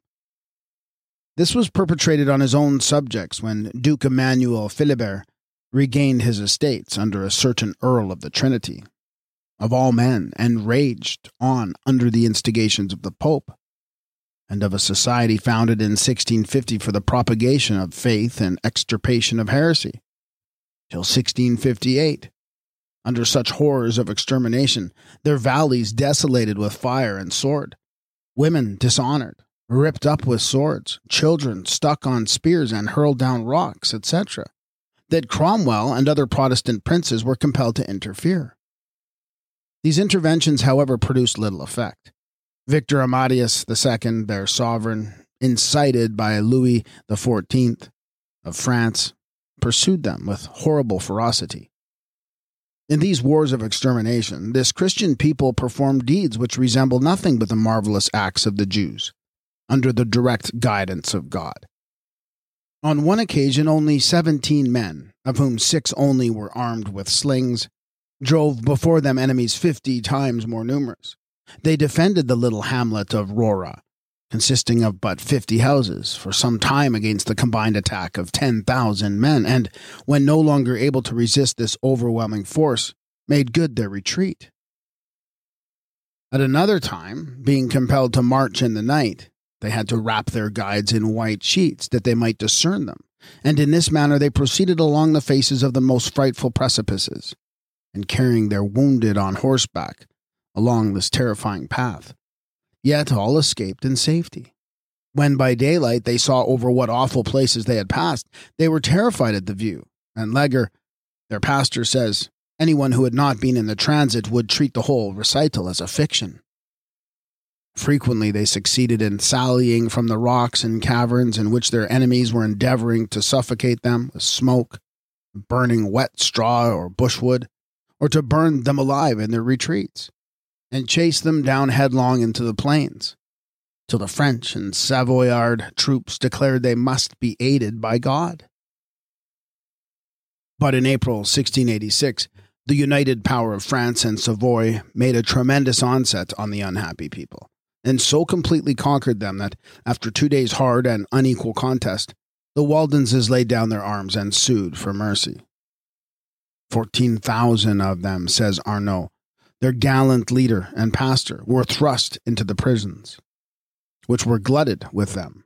And there he asserts that no fewer than eleven thousand perished of cold, of heat, of hunger, of thirst, and all the miseries accompanying them. Only 3,000 of the 14,000 issued out alive. Those who had refused to submit dispersed themselves into Switzerland and the Protestant states of Germany Württemberg, Durlach, Hesse, Darmstadt, and Brandenburg. There was one little band of less than 900 men which determined to return and fight their way into their own mountains. This was headed by Henry Arnaud, their pastor. In the night betwixt August 16th and 17th, 1689, they crossed the Lake of Geneva in boats and commenced a march which, to all human calculation, could only be to certain destruction. They had to cross snow capped mountains and thread passes through a country swarming with hostile troops French, Swiss, Savoyard, Catholics. Did they escape, there was at least a 15 days probable march and a host of inveterate enemies to receive them. Arnaud, in reviewing this wonderful march as admirable, though not so long as the retreat of Xenophon, cannot help exclaiming in wonder. He expresses his wonder that he did not fall into the hands of the Catholic Swiss, who were on the lookout to seize and carry him to Constance to burn him as the Austrians had burnt Huss and Jerome of Prague. Equal wonder how they managed to force passes against countless enemies, where a few hundred men might have defied thousands. How, with a little band, covered only with rags and subsisting on the most scanty and wretched fare, he cut his way through the lately victorious bands of France, Switzerland, and Savoy. Is it not wonderful, he asks, that such a handful of starving men, few of whom had ever handled a musket, forced the passage of the bridge of Salabertrand against 2,500 well entrenched men, killing 600 of them and losing only 14 or 15, of whom more than eight were shot through the inexperience of their comrades? Who is so dull, he asks, as not to see that God alone could give victory to a mere parcel of men? Without money and almost without arms, against the King of France, before whom all Europe trembled, and whose banner the Pope had blessed in certain assurance of triumph. Who could be stupid enough to ascribe it to nature, and not to a divine providence, that the people of the valleys had not in summer reaped their crops, but found on their return to the valley of St. Martin bread, wine, meat, rice, legumes, flour, corn, cut and uncut? Their gardens in fine condition, and a plentiful gathering of chestnuts and grapes, and moreover, that the corn which they were not able to cut in time was preserved under the snow. Through a long and hard winter till the following January, February, and even May, without being spoiled. Can anyone believe that about 367 people of the valley of Balsille had been able, on a diet of herbs, beans, and water, and lying on straw, to resist 10,000 French and 12,000 Piedmontese, who had besieged them, not only with abundance of arms, ammunition, provisions, and everything, and who had brought mules loaded with ropes to hang them with, and had done this by any other power than the direct power of God, who was the King of kings, and jealous of his honor. That the Waldenses fought more than 18 battles against these swarming hosts which had penetrated into their valleys, destroyed above 10,000 of them in their march of nine days, yet lost only about 70 of themselves. And that at length their unnatural ruler should be compelled to seek the aid of the very men whom he had thus hunted down, whose fields and houses he had burnt, and whom he had given up as prey to the French and papal commissioners. This last event was occasioned by the French and Amadeus II coming to open feud and war. Thus the miserable Duke sought humbly to these his outraged subjects, to save him from the very hellhounds that he had turned loose on them. Thus, this despicable duke published in all haste an edict in May 1694, by which he restored the Waldenses to all their property and rights, and gave them full freedom of religion. Then he whiningly told them that if they would be true to their duke, as they had been to their God, he would love and cherish them as dear children. The loyal people joined his standard, helped him to beat back his most formidable foe, and were immediately rewarded for their gallant conduct by being deprived again of all rights. And all who were not born in the valleys were ordered, on pain of death, to quit them within two months. The number of these amounted to three thousand. They were driven away in the most destitute condition, and the noble Arnaud volunteered to lead them into the Protestant countries. They marched to Geneva and thence into Prussia, Hesse Cassel, Hesse Darmstadt, Württemberg, and other states where lands and villages were assigned them. And there they remain, as Waldensian colonies to this day. For many years they received a considerable money allowance from England. The English government also paying annually 250 for the support of 13 pastors in the valleys of Piedmont. Arnaud received a pension from England and was made a colonel of the British Army by William III. He died the head of the Württemberg colony in 1721. It is only in very recent times that the Waldenses have received decent treatment from their own government. But their faith is now rapidly revolutionizing the north of Italy. Such was the spiritualism of the Waldenses, well might Arnaud declare that the interpositions of God on their behalf were non seulement extraordinaires, mais même supernaturels. Well may Leger, their historian, declare their deliverances as most miraculous. On one occasion, he says, they were carried off in great numbers from their harvest fields and cast into different prisons. But their enemies, to their unbounded astonishment, soon found them all at liberty again, equally to the amazement of the captives themselves, who knew nothing of the arrest of their fellows in different places at the same time, and were set free again, miraculously and in a wonderful manner. It was of this miraculously preserved church that even the venerable Saint Bernard of Clairvaux, in 1140, said, there is a sect which calls itself after no man's name, which affects to be in the direct line of the apostolic succession. And rustic and unlearned though it is, yet it contends that we are wrong and that it is only right. And he adds, in the true spirit of Catholic priests of today, as expressed towards spiritualism, it must derive its origin from the devil, since there is no other extraction which we can assign to it what their faith was, the great Bernard might have read in the Noble Leçon, the poem expounding their doctrines, and extant at least forty years before. This people, whose origin was thus charitably ascribed to Satan, is now being held as especial favorites of the Church of England, and has wrung from one of its members, William Stephen Gilly, prebendary of Durham, otherwise so incognizant of the miraculous, this sentence it was the will of God that they should be left as a remnant, because it was written in the councils of heaven that they should continue as a miracle of divine grace and providence. Chapter 4 The Supernatural amongst the so called heretics and mystics of the Middle Ages. The so called heretics of all ages, Manichaeans, Pelagians, Montanists, Flagellants, Anabaptists, etc., all had faith in the miraculous instances of fools predicting. Basilicus, Klaus at Weimar, Bodin Angevin's account of a priest announcing a distant battle in his sermon at Perouse. Similar occurrence at Apollonius, at Ephesus during a lecture. Prophetic woman during the persecution of AD 260. The shepherdess of Crest, account by Fernelius of a young nobleman during convulsions speaking Greek, though he had never learned it. Mode of accounting for such phenomena by magnetism, hallucination, and illusion. These reasoners recommended to try hallucination and illusion for the teaching of the Greek. Cures and prescience resulting from apparently inadequate causes, as the cure of Mademoiselle Perrier and Aspasia in ancient Greece singular facts from Cotton Mather and Olaus Magnus. the real operative principle to be sought deeper. This principle, a lex magna of the universe. It is universal and irresistible.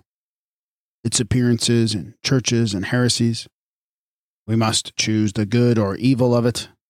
The Albigenses and other sects, the Apostolicers, Beggards, and Bourguignes, brethren of the full spirit and brethren of the free spirit, persecuted by the Roman Church, bulls issued by the popes against them, many of them burnt in Germany, the Netherlands, France, and Savoy, Sostrane, Conventule, Luciferists, Adamites, Turlupins, Lollards, the Cruciferi, the Flagellants, Pusser, and Dancers, Eckhart's Doctrines in Death, the Friends of God, Suso, Tauler, Rulman Merswin, Heinrich of Nordlingen, Nicholas of Basel, Berthold of Rohrbach, the Winkelers, Nicholas predicts the schism of the popedom and death of Gregory XI. Nicholas put to death, corruption of the church, approach of the Reformation. That effect that sanguinary struggle with which humanity wrestling, so to speak, against itself, seizes one by one the most necessary truths, the bad grace with which it is done, and the incapacity of not doing otherwise, indicate two things at once. The first, that man cannot do without the truth. The second, that he is not in fellowship with the truth. But truth is one, and all those truths successively discovered are only parts or diverse applications of it. Vinet's Vital Christianity, page 72. But if, as the times go, one but utter such words, immediately we hear from a distance the dull but ever approaching sound of the alarm drum. Like the dust on the roads, a swarm of people are roused into a furious whirlwind. Father and grandfather, and their children and children's children, come running in hot haste, all shrieking. Mysticism, superstition, priestcraft, monk's cheatery, down with mysticism. Besides the Waldenses, there were numbers of other so called heretics, so called by the Roman Church. In every age of the Church, these so called heretics have abounded, from the earliest Manichaeans, Pelagians, and Montanists, to the Flagellants and the Anabaptists of Westphalia. The idea which numbers of writers have employed to account for these manifestations that they result from mere delusion, from excited imaginations and hallucinations, is the shallowest of ideas, the result of the profoundest ignorance of the human soul. The cause assumed is utterly inadequate to the production of the effects. It is an attempt to raise a fountain higher than the spring head. In the worst of these demonstrations, things have been done and prophecies enunciated with nothing but a spiritual power, seeing farther than man sees, could originate. It is not the property of disease and delusion to strike out truths, and truths lying often buried in the depth of years and distances. I have produced too many instances of such things arising out of the most disorderly spiritualism in every age and in every country to make it requisite to reproduce them here. Even fools, so called, have often astonished the so called wisest and soberest men by their flashes of superhuman knowledge. Take ancient or modern times, we find it the same. Nicetas Choniates relates in his life of Isaac Angelus that when the emperor was at Rhodostes, he paid a visit to a man called Basilicus, who had the reputation of possessing the faculty of seeing into futurity but who was otherwise regarded by all sensible persons as a fool. Basilicus received the emperor without any particular marks of respect, and returned no answer to his questions. Instead of doing so, he walked towards the emperor's picture, which hung in the apartment, scratched out the eyes with his staff, and attempted to strike the hat from his head. The emperor took his leave, setting him down as a perfect fool. Nevertheless, all that Basilicus intimated came to pass. The emperor was deposed in a rebellion, and his brother Alexis, being placed on the throne, put out his eyes. Klaus, the court fool at Weimar, rushed into the council room on one occasion, as the council was sitting, exclaiming, There you all are, consulting, no doubt, about very important matters, but nobody gives a thought about the fire at Colmar and how it is to be extinguished. On the arrival of the mail, it was found at that moment an alarming fire was raging at Colmar. How did these fools come at knowledge which none of the wise could pretend to? To say that it was the result of their foolishness would be to confound all human ideas. It was clearly no delusion in either case. It was no hallucination, but a reception of a fact from some spiritual source. As certain as that is the most orthodox prophecy. And what is curious, the sane and the learned receive precisely the same sudden and unerring oracles. At Perouse in 1616, says Bodin Angevin in his Démonomanie des Sorcières, a priest of the name of Jacques one day was celebrating Mass, turned round to the people, and instead of saying, Orate, frater, he exclaimed, Orate pro castris ecclesia, collaborant in extremis pray for the army of the church, which is in extreme peril. And at that moment that he was speaking, the army in question was defeated about 25 leagues from Perouse. It was under similar circumstances that Apollonius of Tyana, in the midst of a lecture at Ephesus, announced the death of Domitian at Rome. Even in what appears as disease, the patients speak things that no disease can teach. In St. Cyprian's epistles, we find Firmilianus, writing to him that when all the faithful took to flight in the persecution, AD 260, a woman suddenly appeared who fell into fits of ecstasy, in which she showed herself a wonderful prophetess. She not only foretold extraordinary things which came true, but she did marvelous things and performed real miracles. But these fathers did not foolishly imagine that her abnormal state was mere disease or that miracles done and true prophecies made could result from hallucination. That illusion could be the parent of truth. They were incapable of any such shallow logic. They at once attributed the effects to spirits, and the woman asserted the same thing. In the pastoral letters of Juriot, we have an extraordinary account of a young girl amongst the Protestants of the south of France, who was about seventeen years of age, and was known by the name of the Shepherdess of Crest.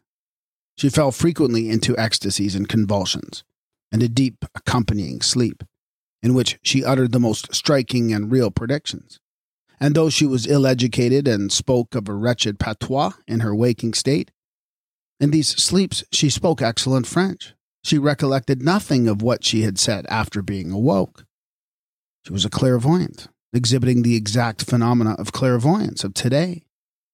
She was a mystic, according to Görres's classification of the lower or natural order, as distinguished from the higher class of mysticism, the spiritual revelation which ascends above all natural causes and is in communion with purified spirits, not with lower spirits, but with God Himself, or the highest and holiest of His angels. Fernelius gives the account of a young gentleman who was attacked by convulsions which came on him several times a day. As these fits proceeded, he became very clairvoyant in them, began to speak in Latin and Greek, though he was thoroughly ignorant of Greek. He read the thoughts of everyone about him and rallied the physicians on their ignorance of his complaint and their absurd remedies. He asserted that a spirit gave him the knowledge and language which he clearly had not from any natural source. Yet the magnetists satisfy themselves that magnetism will explain all. In fact, that magnetism can teach a man in a moment not only to understand, but to speak Latin and Greek. In scores of cases, such patients have spoken learned languages, in the which cases there were abundance of such instances. If this explanation be true, why do not the magnetists introduce magnetism at once into our classical schools and save our poor lads a world of crucifying labor? If illusion can teach languages, why not our wise literary and scientific men introduce illusion to the schools? Which is obviously a much more efficient teacher than all the ordinary masters put together. What matters it by what means our children are endowed with the full mastery of the classics, whether it be by magnetism or illusion or hallucination? If these can give that in one hour which Dr. Birch and the Reverend Prosody long labor take seven years to do at Harrow or Eton. It is amazing to find people who have such glib and offhand explanations of wonderful effects, taking no pains to give us the practical advantage of their discoveries. We find the apparently most ridiculous means producing most astonishing ends. The niece of Pascal was undoubtedly cured of an otherwise incurable disease by the touch of a thorn called holly. Some of the most otherwise incurable cases were cured at once by the wiping with a napkin brought from the tomb of the Abbé Paris. As people were cured by napkins and handkerchiefs taken from the body of St. Paul. Cotton Mather, in his Magnalia Christi Americana, says nothing was so common for the old set of Quakers as to proselytize people by merely stroking or breathing upon them. It was the same in the pagan world causes as apparently trivial or foolish produced effects out of all proportion to them. Laplanders, according to Olaus Magnus, fell asleep after certain ceremonies when required to obtain exact information from far distant places or countries, and after perhaps 24 hours of such profound sleep, woke up, assured the inquirers that they had been at the place, seen the persons required, and brought certain information, which rarely, if ever, was found to be untrue. Aelian, in his Variae Historiae, etc., says that the celebrated Aspasia had, when very young, a tumor on the face which extended below the chin and thoroughly disfigured her. Her father refused to pay the sum demanded by the physicians for her cure, and Aspasia, in an agony of distress, retired to her room, bewailing her fate. There fell asleep, and dreamed that a dove appeared to her, gradually assuming the form of a woman, who bade her to be of good courage, to despise the physicians, and pulverize and apply the powder of the roses in one of the wreaths hung on the statue of Venus, and she should be cured.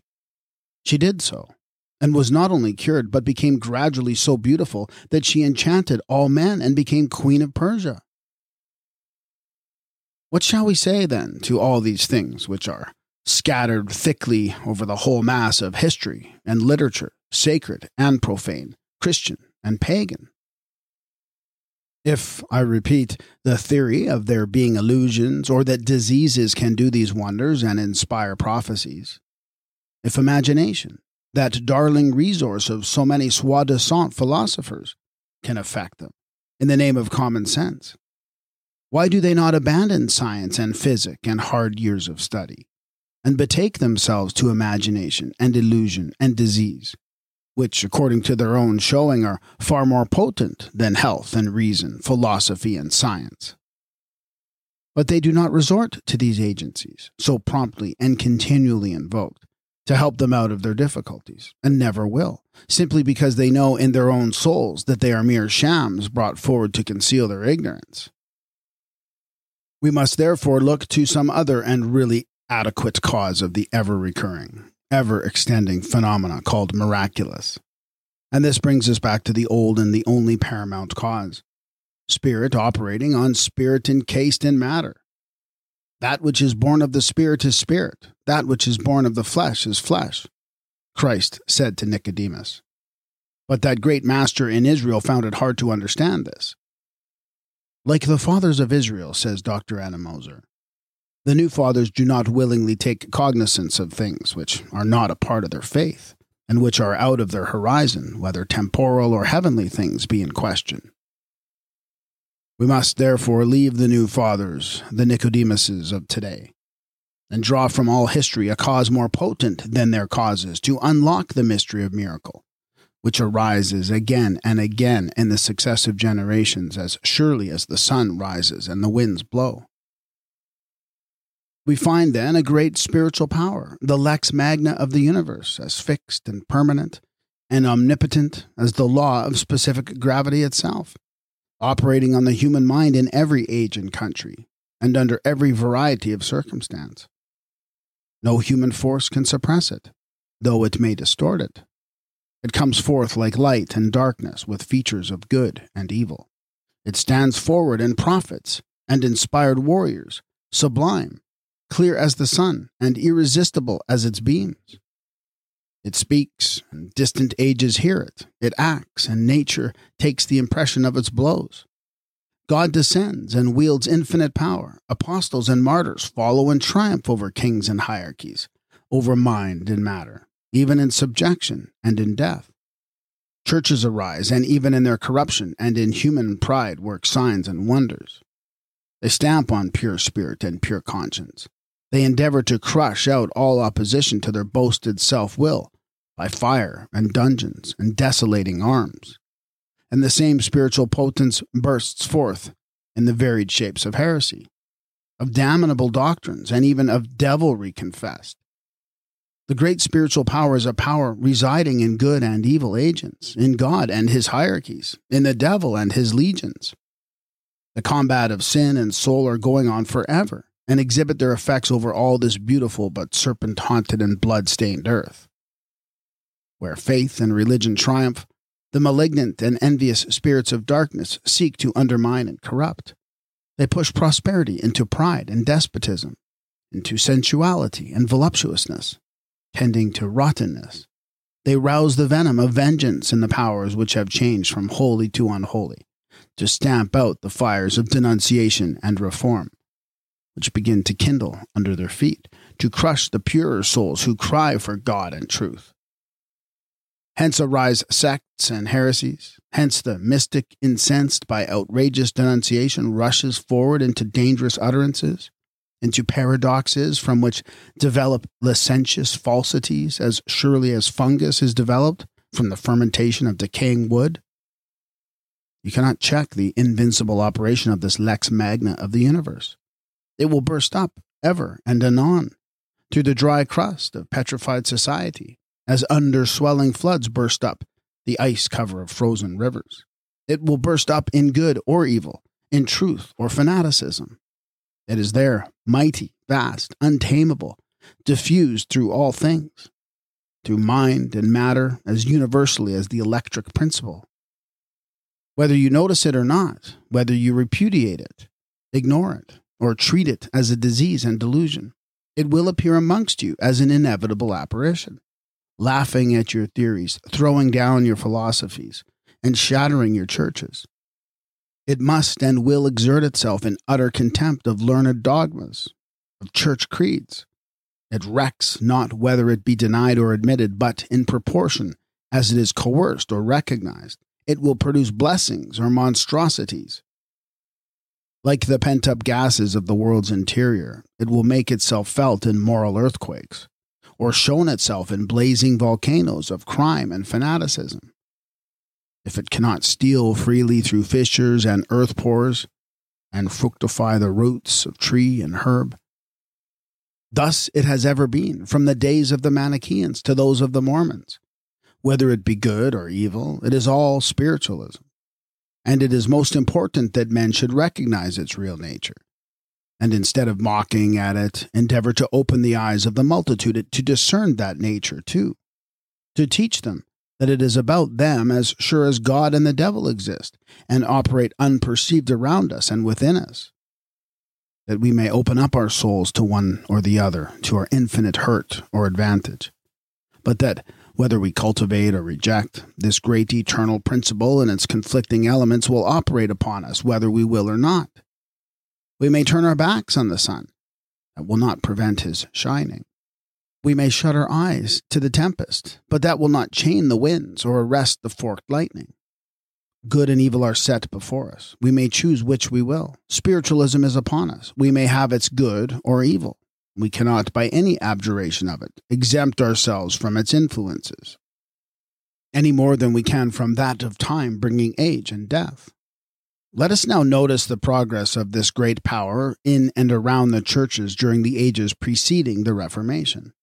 Besides the Albigenses, who were so fearfully persecuted and exterminated in the 12th and 13th centuries, the south of France had also its Waldenses, or poor men of Lyons the followers of Peter Waldo, called also insabbatati, or people wearing sabots or wooden shoes, on which they are said to have had the sign of the cross to distinguish them from other peasants not of their faith. These also had their plentiful persecutions. These had been preceded by the sects of Peter de Bruys, of Heinrich, of Wido de Stala of Brittany, and Trenchelin of Utrecht in the Netherlands in the 12th century. All these sects were equally opposed to the corruptions of the Church of Rome, though differing in many points from one another. They most of them rejected fasts, priestly confessions, oaths, purgatory, priestly absolution, the authority of the Pope, the celibacy of the clergy, the extreme unction. Many of them denied the lawfulness of capital punishments and of war by Christians. All were spiritualists, holding that the ancient power of Christianity remained amongst true disciples. Of this character, especially, were the Apostolicers, who may be regarded as a section of the French Waldenses, though arising in Italy. The founder of this sect was Gerhard Segarelli of Parma, who instituted it in 1260, which thence spread into France, Spain, Germany, and England.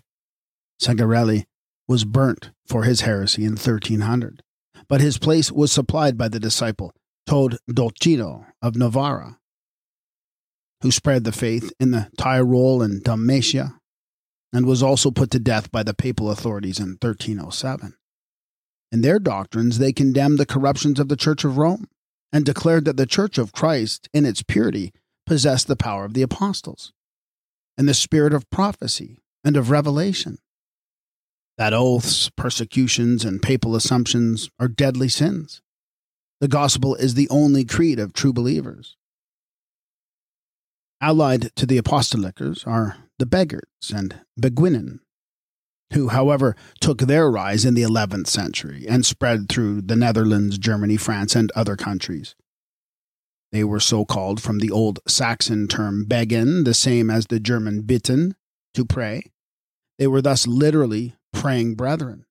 They lived in large houses called beguinages, though not bound together by any oath or belonging to any particular monkish order.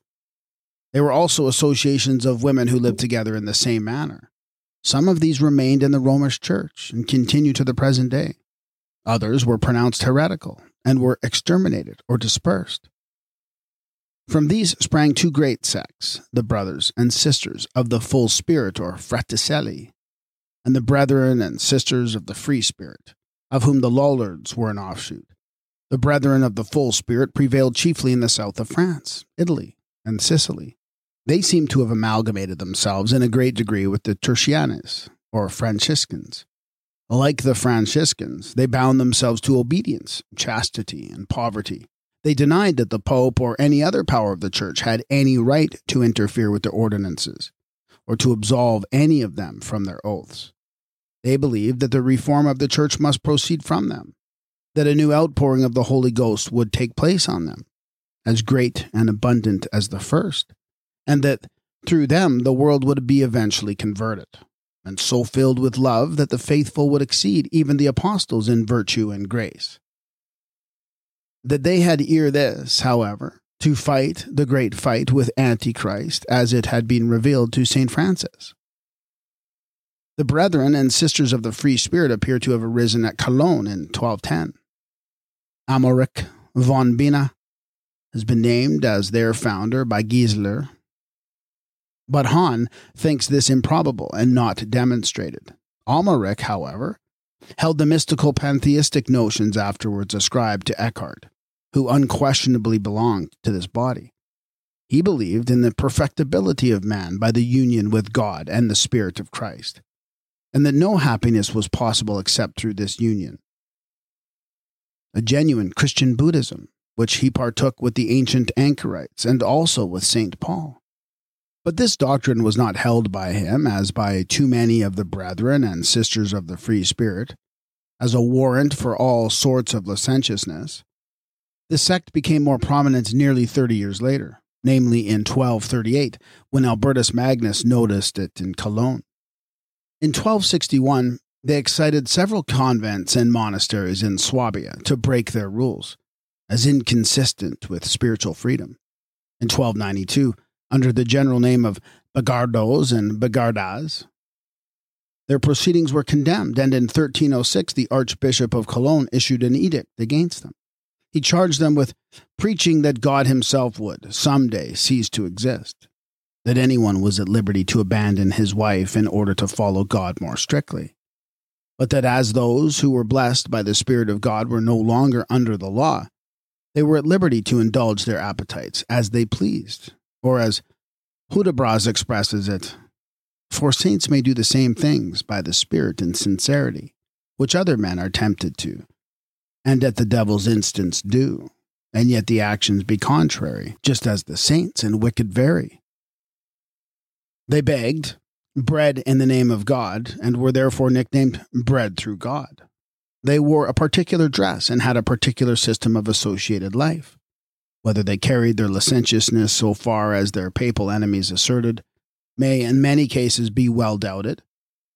But it is probable that there were some of them who used their Christian liberty in a genuine sense as a liberty in God, a freedom through the power of His Spirit from vice and the temptations to vice, and another and a large section who were led by their lusts to wrest the doctrine of St. Paul, that they who are in Christ are no longer under the law, into an assumed character for the commission of any crime whatever. These declared that man, becoming perfect, could do anything without doing it sinfully, a sophism which only the devil and the flesh could make possible. A great deal of licentiousness would have passed into that corrupt age with the church. But as the beggars and brethren of the free bands set themselves to denounce the sacraments of Romanism, they were fiercely assaulted by its authorities and many of them were burnt in the different countries into which they had spread themselves Saxony, Hesse, Thuringia, the Netherlands, etc. They appealed to the Pope at Avignon, John the 22nd, but he confirmed the decrees against them and condemned 26 articles of opinion of the famous Master Eckhart of Cologne. Eckhart will claim our attention again, particularly but just now we may follow the disorderly spiritualism of this sect to its farther issues. The great headquarters of the sect remained in Cologne, but its archbishops continued such a war upon them that, about 1357, they fled from that city and spread themselves over the north of Germany. There, at Constance and in the Netherlands, in France and Savoy, they were persecuted, and many famous men and professors burnt. Bulls were issued by Pope Urban V, Boniface IX, and Gregory XI against them, on which both Beghards and Beguines, or suastroni, conventuale, conventual sisters, were painted in blackest colors. Still more heretical sects sprang out of them, as the Luciferists, Adamites, Turlupins, etc. The Luciferists maintained that Lucifer, after his battle with the Michael, the archangel, was restored to heaven and all his glory. The Adamites held the same doctrine, and all these sects held that the Virgin Mary was not an object of worship, and that the Church of Rome was a fallen church. The Lollards were frequently confounded with these, but unjustly. They acquired the name of Lollards from the Flemish word lollen or lullen, to sing in a muffled undertone, as they did in burying those who died of the plague in Antwerp in 1300 license having been carried to its extreme by the wild section of the Brethren of the Free Spirit, there arose another fashion of people, the penitents, who declared that God was angered at the sins of the world and must be appeased. To effect this object, they commenced a system of the most astonishing self chastisements. They regarded the Great Plague, which ravaged both Europe and Asia in 1348, as the manifest sign of God's wrath and from this date they commenced their fearful discipline. They went about naked to the waist, cutting themselves with wire lashed scourges till they ran down with blood, and at the same time singing the hymn of the Last Judgment. Dies irae, disela, weeping and groaning piteously at the same time. They obtained the names of cruciferi, crucifratres, flagellatores, Viberantes, Pusser, or Busser, They declared that an angel had brought them a letter commanding these self inflictions, and they published this letter, one of a considerable length. An army of flagellants made their appearance at Avignon and called on Pope Clement VI to submit himself to the same discipline. But he not only refused, but commanded them to seize their processions under pain of excommunication. But the papal bull did not stop the flagellants, nor could all the severity of the Inquisition. They spread into Italy, where 70,000 at one time appeared, including in their ranks princes, bishops, clergy of various ranks, and monks. Boniface IX caused their leader to be seized and burnt alive, and they were scattered by main force. But other armies appeared in Germany, where other burnings took place and fresh dispersions by military. In the beginning of the 15th century, Vincent Ferreri, a Spanish Dominican of great popularity, led a great troop of flagellants through Spain, France, and Upper Italy. Nor did this extraordinary manifestation totally disappear from Europe till 1481, having lasted 132 years.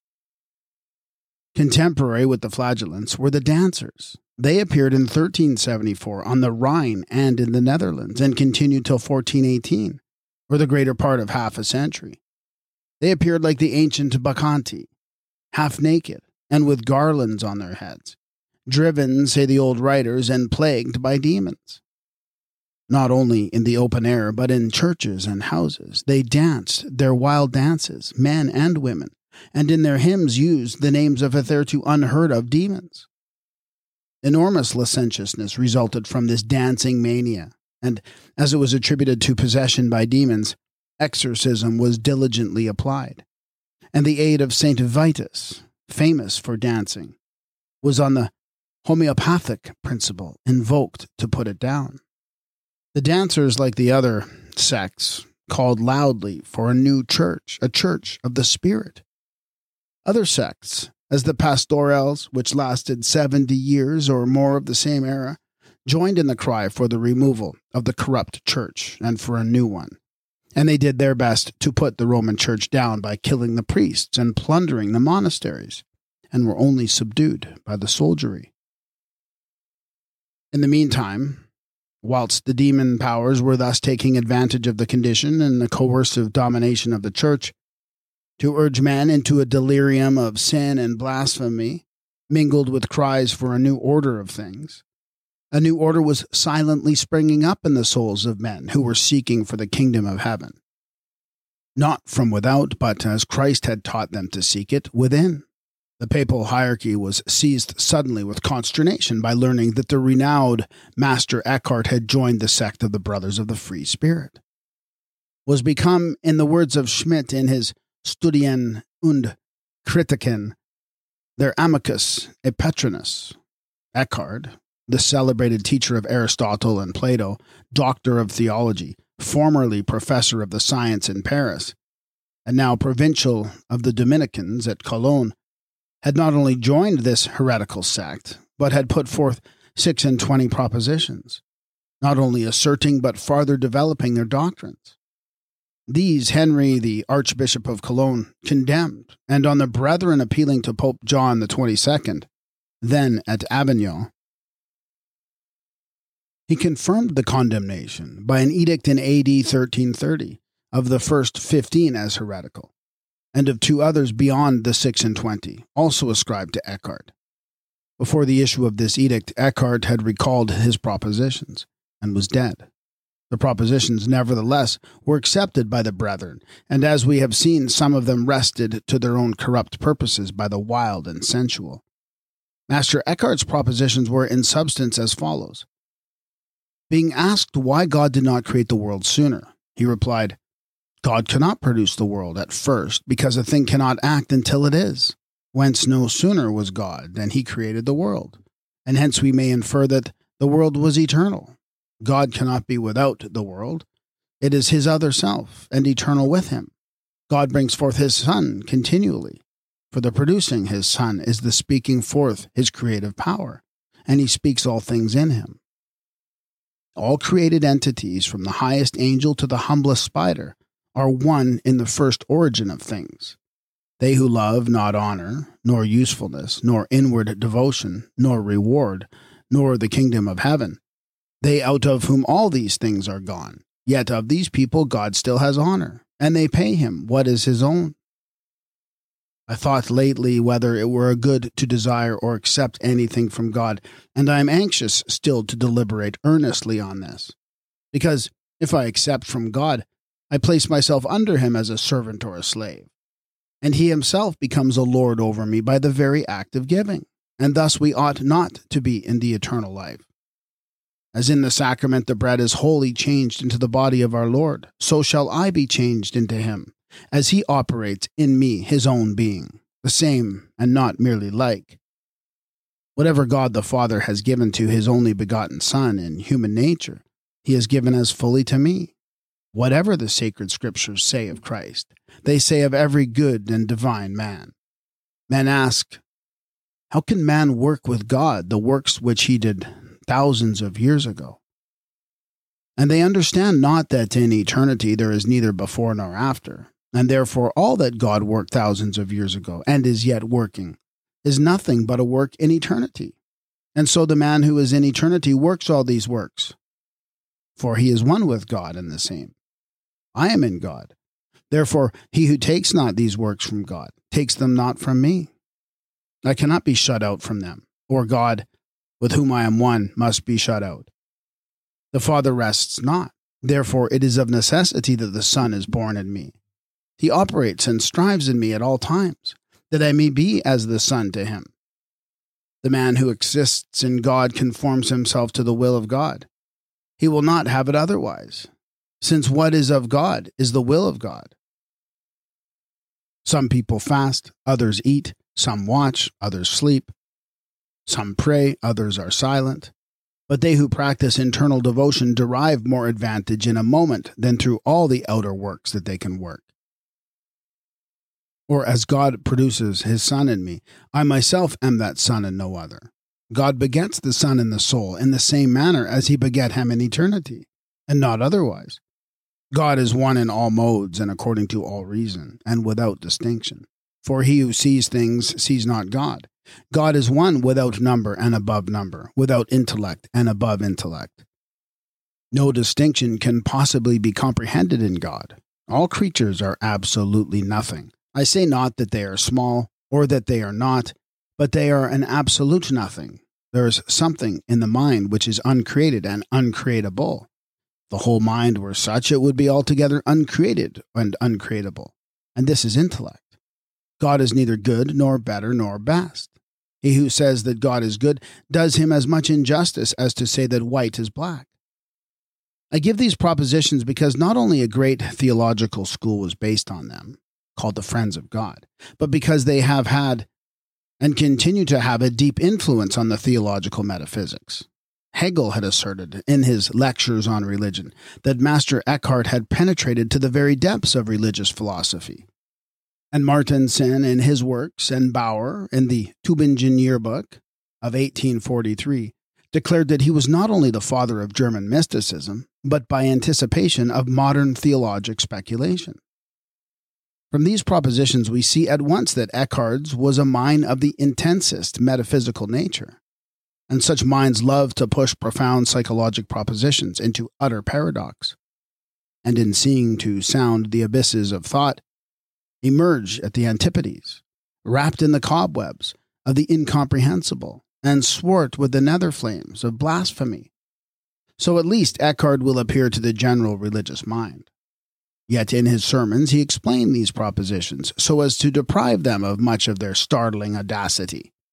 And it will be observed that he limited their operation by declaring that whoever becomes one with God conforms, by consequence, his will to the will of God.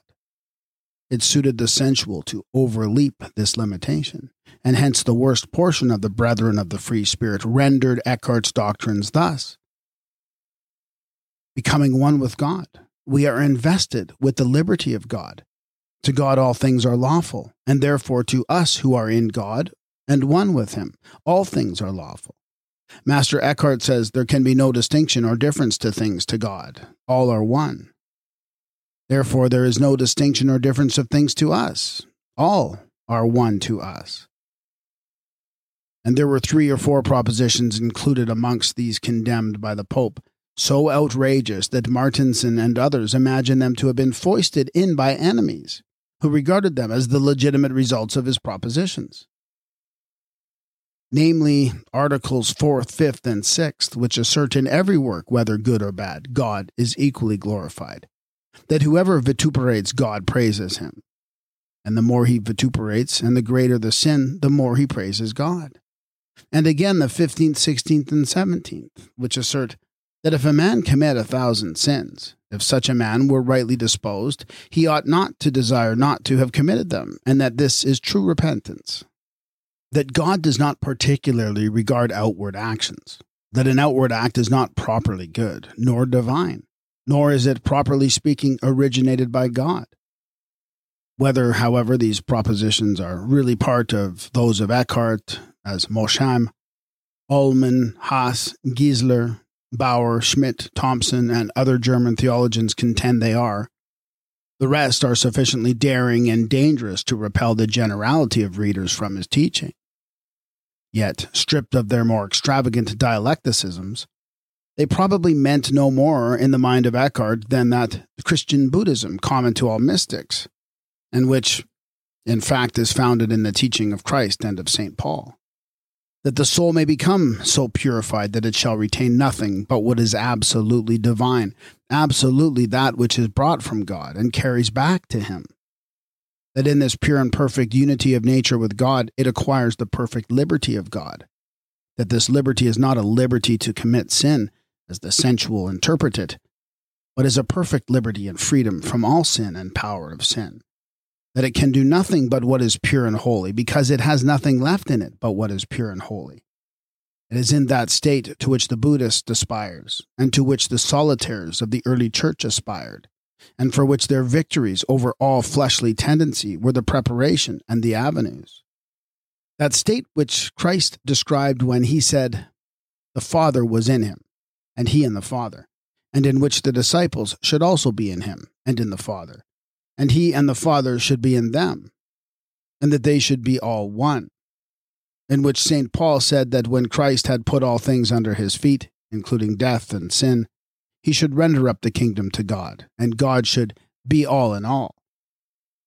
It is in this state in which the nature of God becomes the nature of all living souls from which all sin and frailty and tendency to sin and frailty are purged out, a condition of perfect and boundless holiness, power, and perfection, towards which all earnest aspirants, pagan or Christian, a Socrates, a Plato, a Buddha, St. John, a Simon Stylites, a Fenelon, a Fox, a Wesley, or a Swedenborg, have in all ages and regions striven and suffered, walking the rugged paths of life in tears, in daily martyrdom, in shame and persecution, but at the same time in joy and triumph, far beyond the conception of the rejoicing and the triumphs of the world.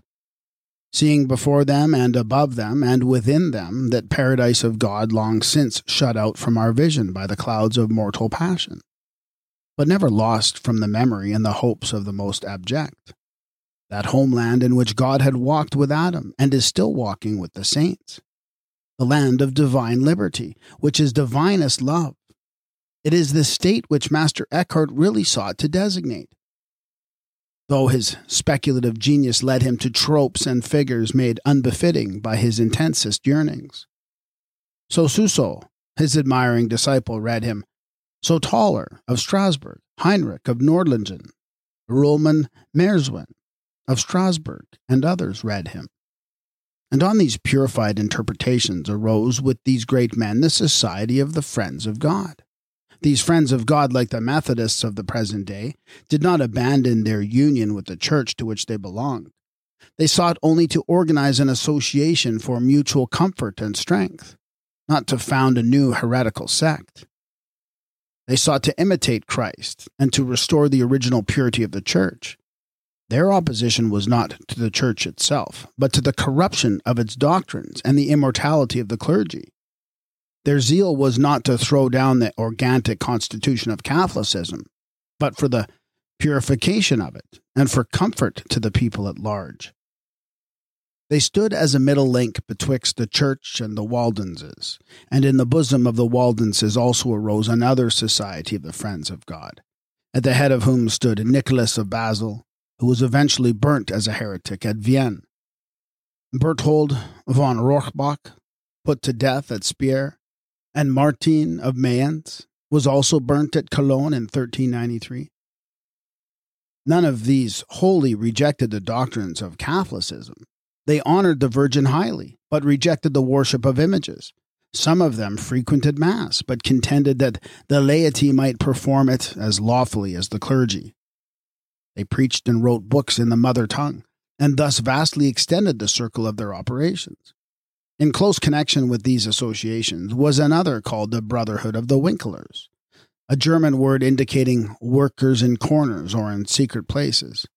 Roerich and his Friends of God says that these Winklers, or confessors of the people, were not located merely in Strasbourg, or were leaders of the association there merely, but they were missionaries leading a wandering life, instructing individuals as they met with them, and confirming in the faith those already converted.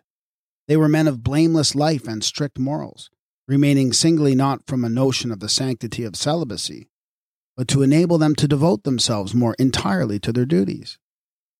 From the impression of a direct divine call, they endured the hardships of a self denying life, which frequently was terminated by a violent death. They were twelve after the number of the apostles, and they were regarded by their followers as the only genuine priests. They were supported by the contributions of the association, and when they came amongst the believing brethren, they received them as guests by those of property. Others gave them money, which they distributed. When a new master was needed, he was elected from youths of pure morals. For this solemn choice, the whole community came together, and seating themselves in a circle around the proposed master, each one gave his judgment whether he was of a pure life and worthy of becoming a master. After proper inquiries and satisfactory answers, the young man was desired to stand up and was exhorted to lead a chaste life and to remain voluntarily poor. Whereupon he solemnly pledged himself never to forsake the faith. So he became master and was greeted as such. From this time he must prosecute no other business, nor follow any trade. He must live exclusively the life of a teacher, and possess no property, but subsist on the offerings of the brethren and sisters. There were not only masters, but mistresses, who were chosen in the same manner, but of their particular duties we have no certain information. In the absence of a master, one of the community offered exhortations and meetings were much oftener held when masters were absent than when present. But when a master arrived amongst them, the occasion was celebrated by a general feast and rejoicing. The Winklers kept no sacred holiday except Christmas, Easter, and Whitsuntide. As to Mary's days and apostles' days, they regarded them not. They had no faith in purgatory. They took the sacrament in the churches, but they held that a material church was no church, and that they can confess to one another, and that whatever they were, they could pray and be heard of God. As for masses, public almsgivings, prayers, and singing for the dead, they regarded them as of no real avail, nor did they put faith in holy water, nor the blessing of meats, cakes, candles, etc. Of these Winklers, who were regular Protestants, no fewer than eighty were condemned to death at the stake in Strasbourg in 1222 together with their master, Johannes. But before closing this chapter, we must take a nearer view of the friends of God, and especially of Tauler, Nicholas of Basel, and Rulman Merswin. Much light has been thrown upon the lives and characters of these great men by the discovery of a large folio volume found in the archives of Strasbourg, and formerly belonging to the convent of the Knights of St. John in that city. The English reader has been made acquainted with the contents of this volume by Miss Susanna Winkworth in her Life and Sermons of Dr. John Tauler. The discovered folio contains the correspondence of Nicholas of Basel with Rulman Merswin, who established a company of Friends of God in the convent of the Knights of St. John on an island in the Rhine called the Grunenwerth, or Green Meadow.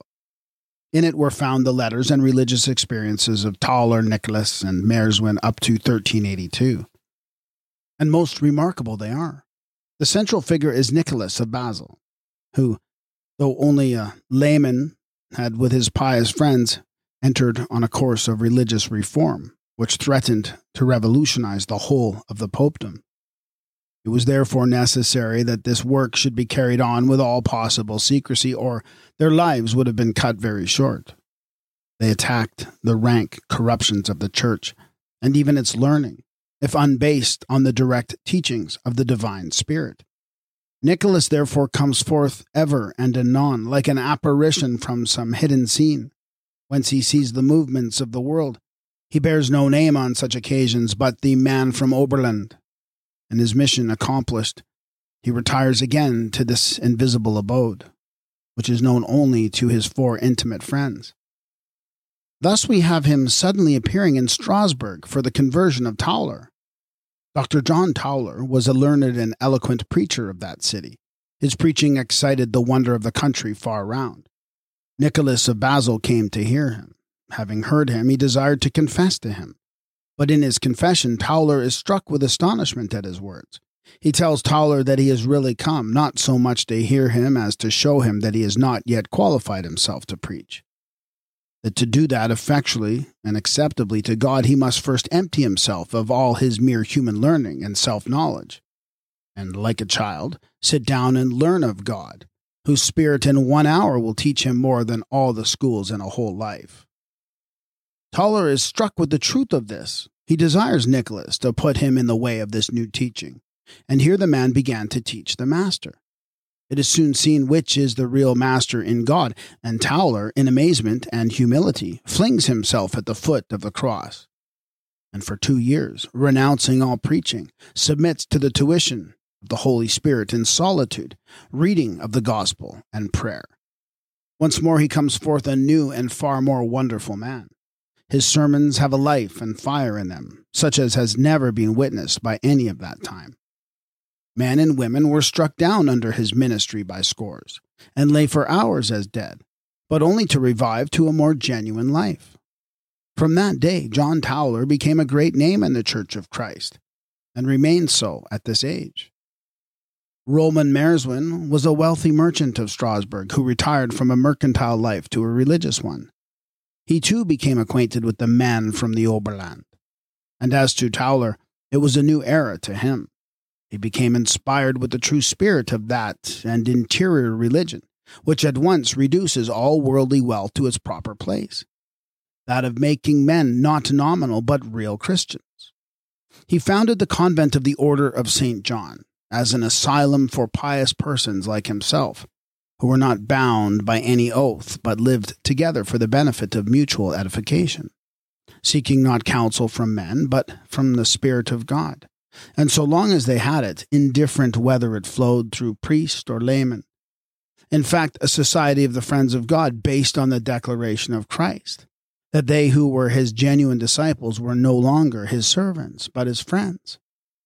Rulman, like Tauler, remained in close but secret correspondence with the man from Oberland. Till his death, no doubt actively engaged with these great and mysterious men in spreading the knowledge of gospel truth through countries far and wide.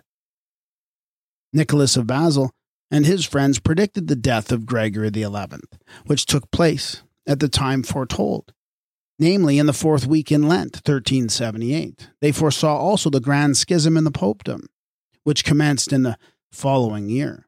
So deeply was Nicholas's concern for the shameful corruptions of the church and of the papal court that in his seventieth year, in the year 1376, taking a trusty friend of God with him, he went to Rome and, in a personal interview with Gregory, warned him of the troubles coming and of his own death if he did not commence a real and sweeping reform.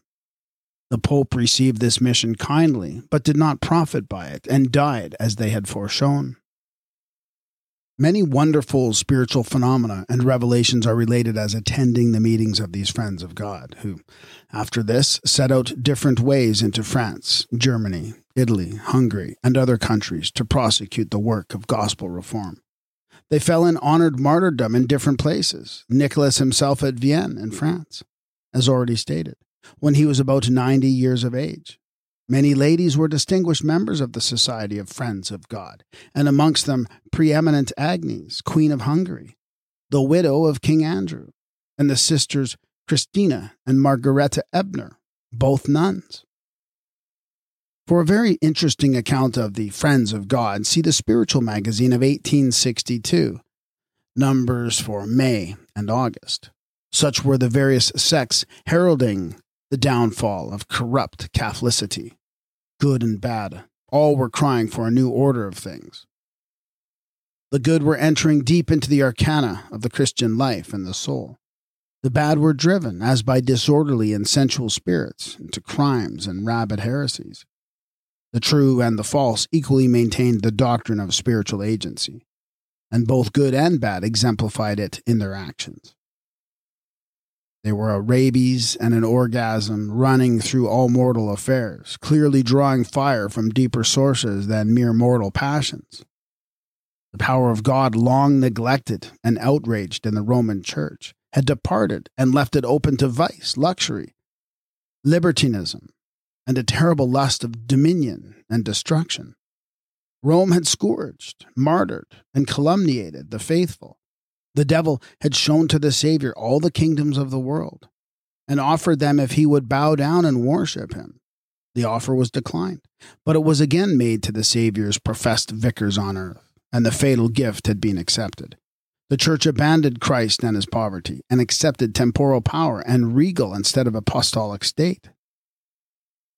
The demon virus and the gift soon operated. The church became secularized. Instead of poverty, wealth, instead of nowhere to lay their hands, the pontiffs and cardinals and many proud prelates and mitred abbot laid theirs on silken pillows in palaces, instead of being summoned before kings and magistrates for Christ's sake. They sate as kings and judged his honest followers. By the very places the two parties occupied was plainly indicated which of them were the disciples to whom Christ had promised the kingdom of heaven with persecutions. Instead of fasts, there came feastings. Instead of being surrounded by the sick seeking to be healed, they were surrounded by martial guards and sate at banquets and the right hand of kings. In spite of all Christ's warnings, the world had got them and the devil. They sent out their armies and exterminated whole peoples who demanded to serve God in the ancient simplicity. Under Simon de Montfort, the papal legate, they ravaged Provence drove out Raymond, the rightful sovereign, usurped his lands, and murdered his subjects. They exterminated the whole of Christian Bohemia by the hand of their gloomy agent, Ferdinand II of Austria. They laid waste the mountains of the Cevennes with fire and sword, and their inquisition in Italy, Spain, and other countries made hell and Romanism synonymous. Everywhere the flames of burning martyrs, everywhere their instruments of torture, everywhere their arrogance and insolence and sensuality proclaimed that the gift of the devil had done its work, and that Satan reigned in the outraged name of Christ. The very cells of nuns, awful witnesses in the insurrection of nature against spurious religionism, were declared to be paved with the skeletons of murdered children. Luther, in his Table Talk, page 307, says Pope Gregory, who confirmed celibacy, ordered a fish pond at Rome, hard by a convent of nuns, to be cleared out. The water being let off, there were found at the bottom more than 6,000 skulls of children that had been cast into the pond and drowned. He adds that in this own time, the foundations of a nunnery being removed at Nienberg in Austria, similar revelations were made. The work of the devil's gift of temporal dominion was equally efficacious on the people at large. Thrust out from all personal knowledge of the gospel, they were grown brutish as the beasts they tended. The spiritualism of the church had become the spiritualism of devils, and rioted in lying miracles, and forced by its iron repression of conscience a plentiful crop of heresies and a sanguinary harvest of martyrdom. Millions of groaning souls cried, how long, O Lord? The times were ripe, and men's violated hearts were ripe for the great catastrophe of retribution. The avatar of Reformation came at length by the natural weight of rottenness in the apostolical hierarchy, and by the mingled efforts of Huss and Wycliffe, of Luther and the crowned Balaam of reform, Henry VIII of England, who, meaning the work of the devils of lust and murder, did the work of God. It was the era of revival, the memorable 16th century. The Reformation was come. Thank you for listening to this sample. To continue listening to this book and for access to all of our other full audiobooks, please subscribe for 777 per month. Go to adultbrain.ca or follow the link in the show notes. This will be a completely separate podcast with a new RSS feed and will have all the titles from this feed as well. Thank you for your help and support in bringing rare and forgotten books to audio for the world.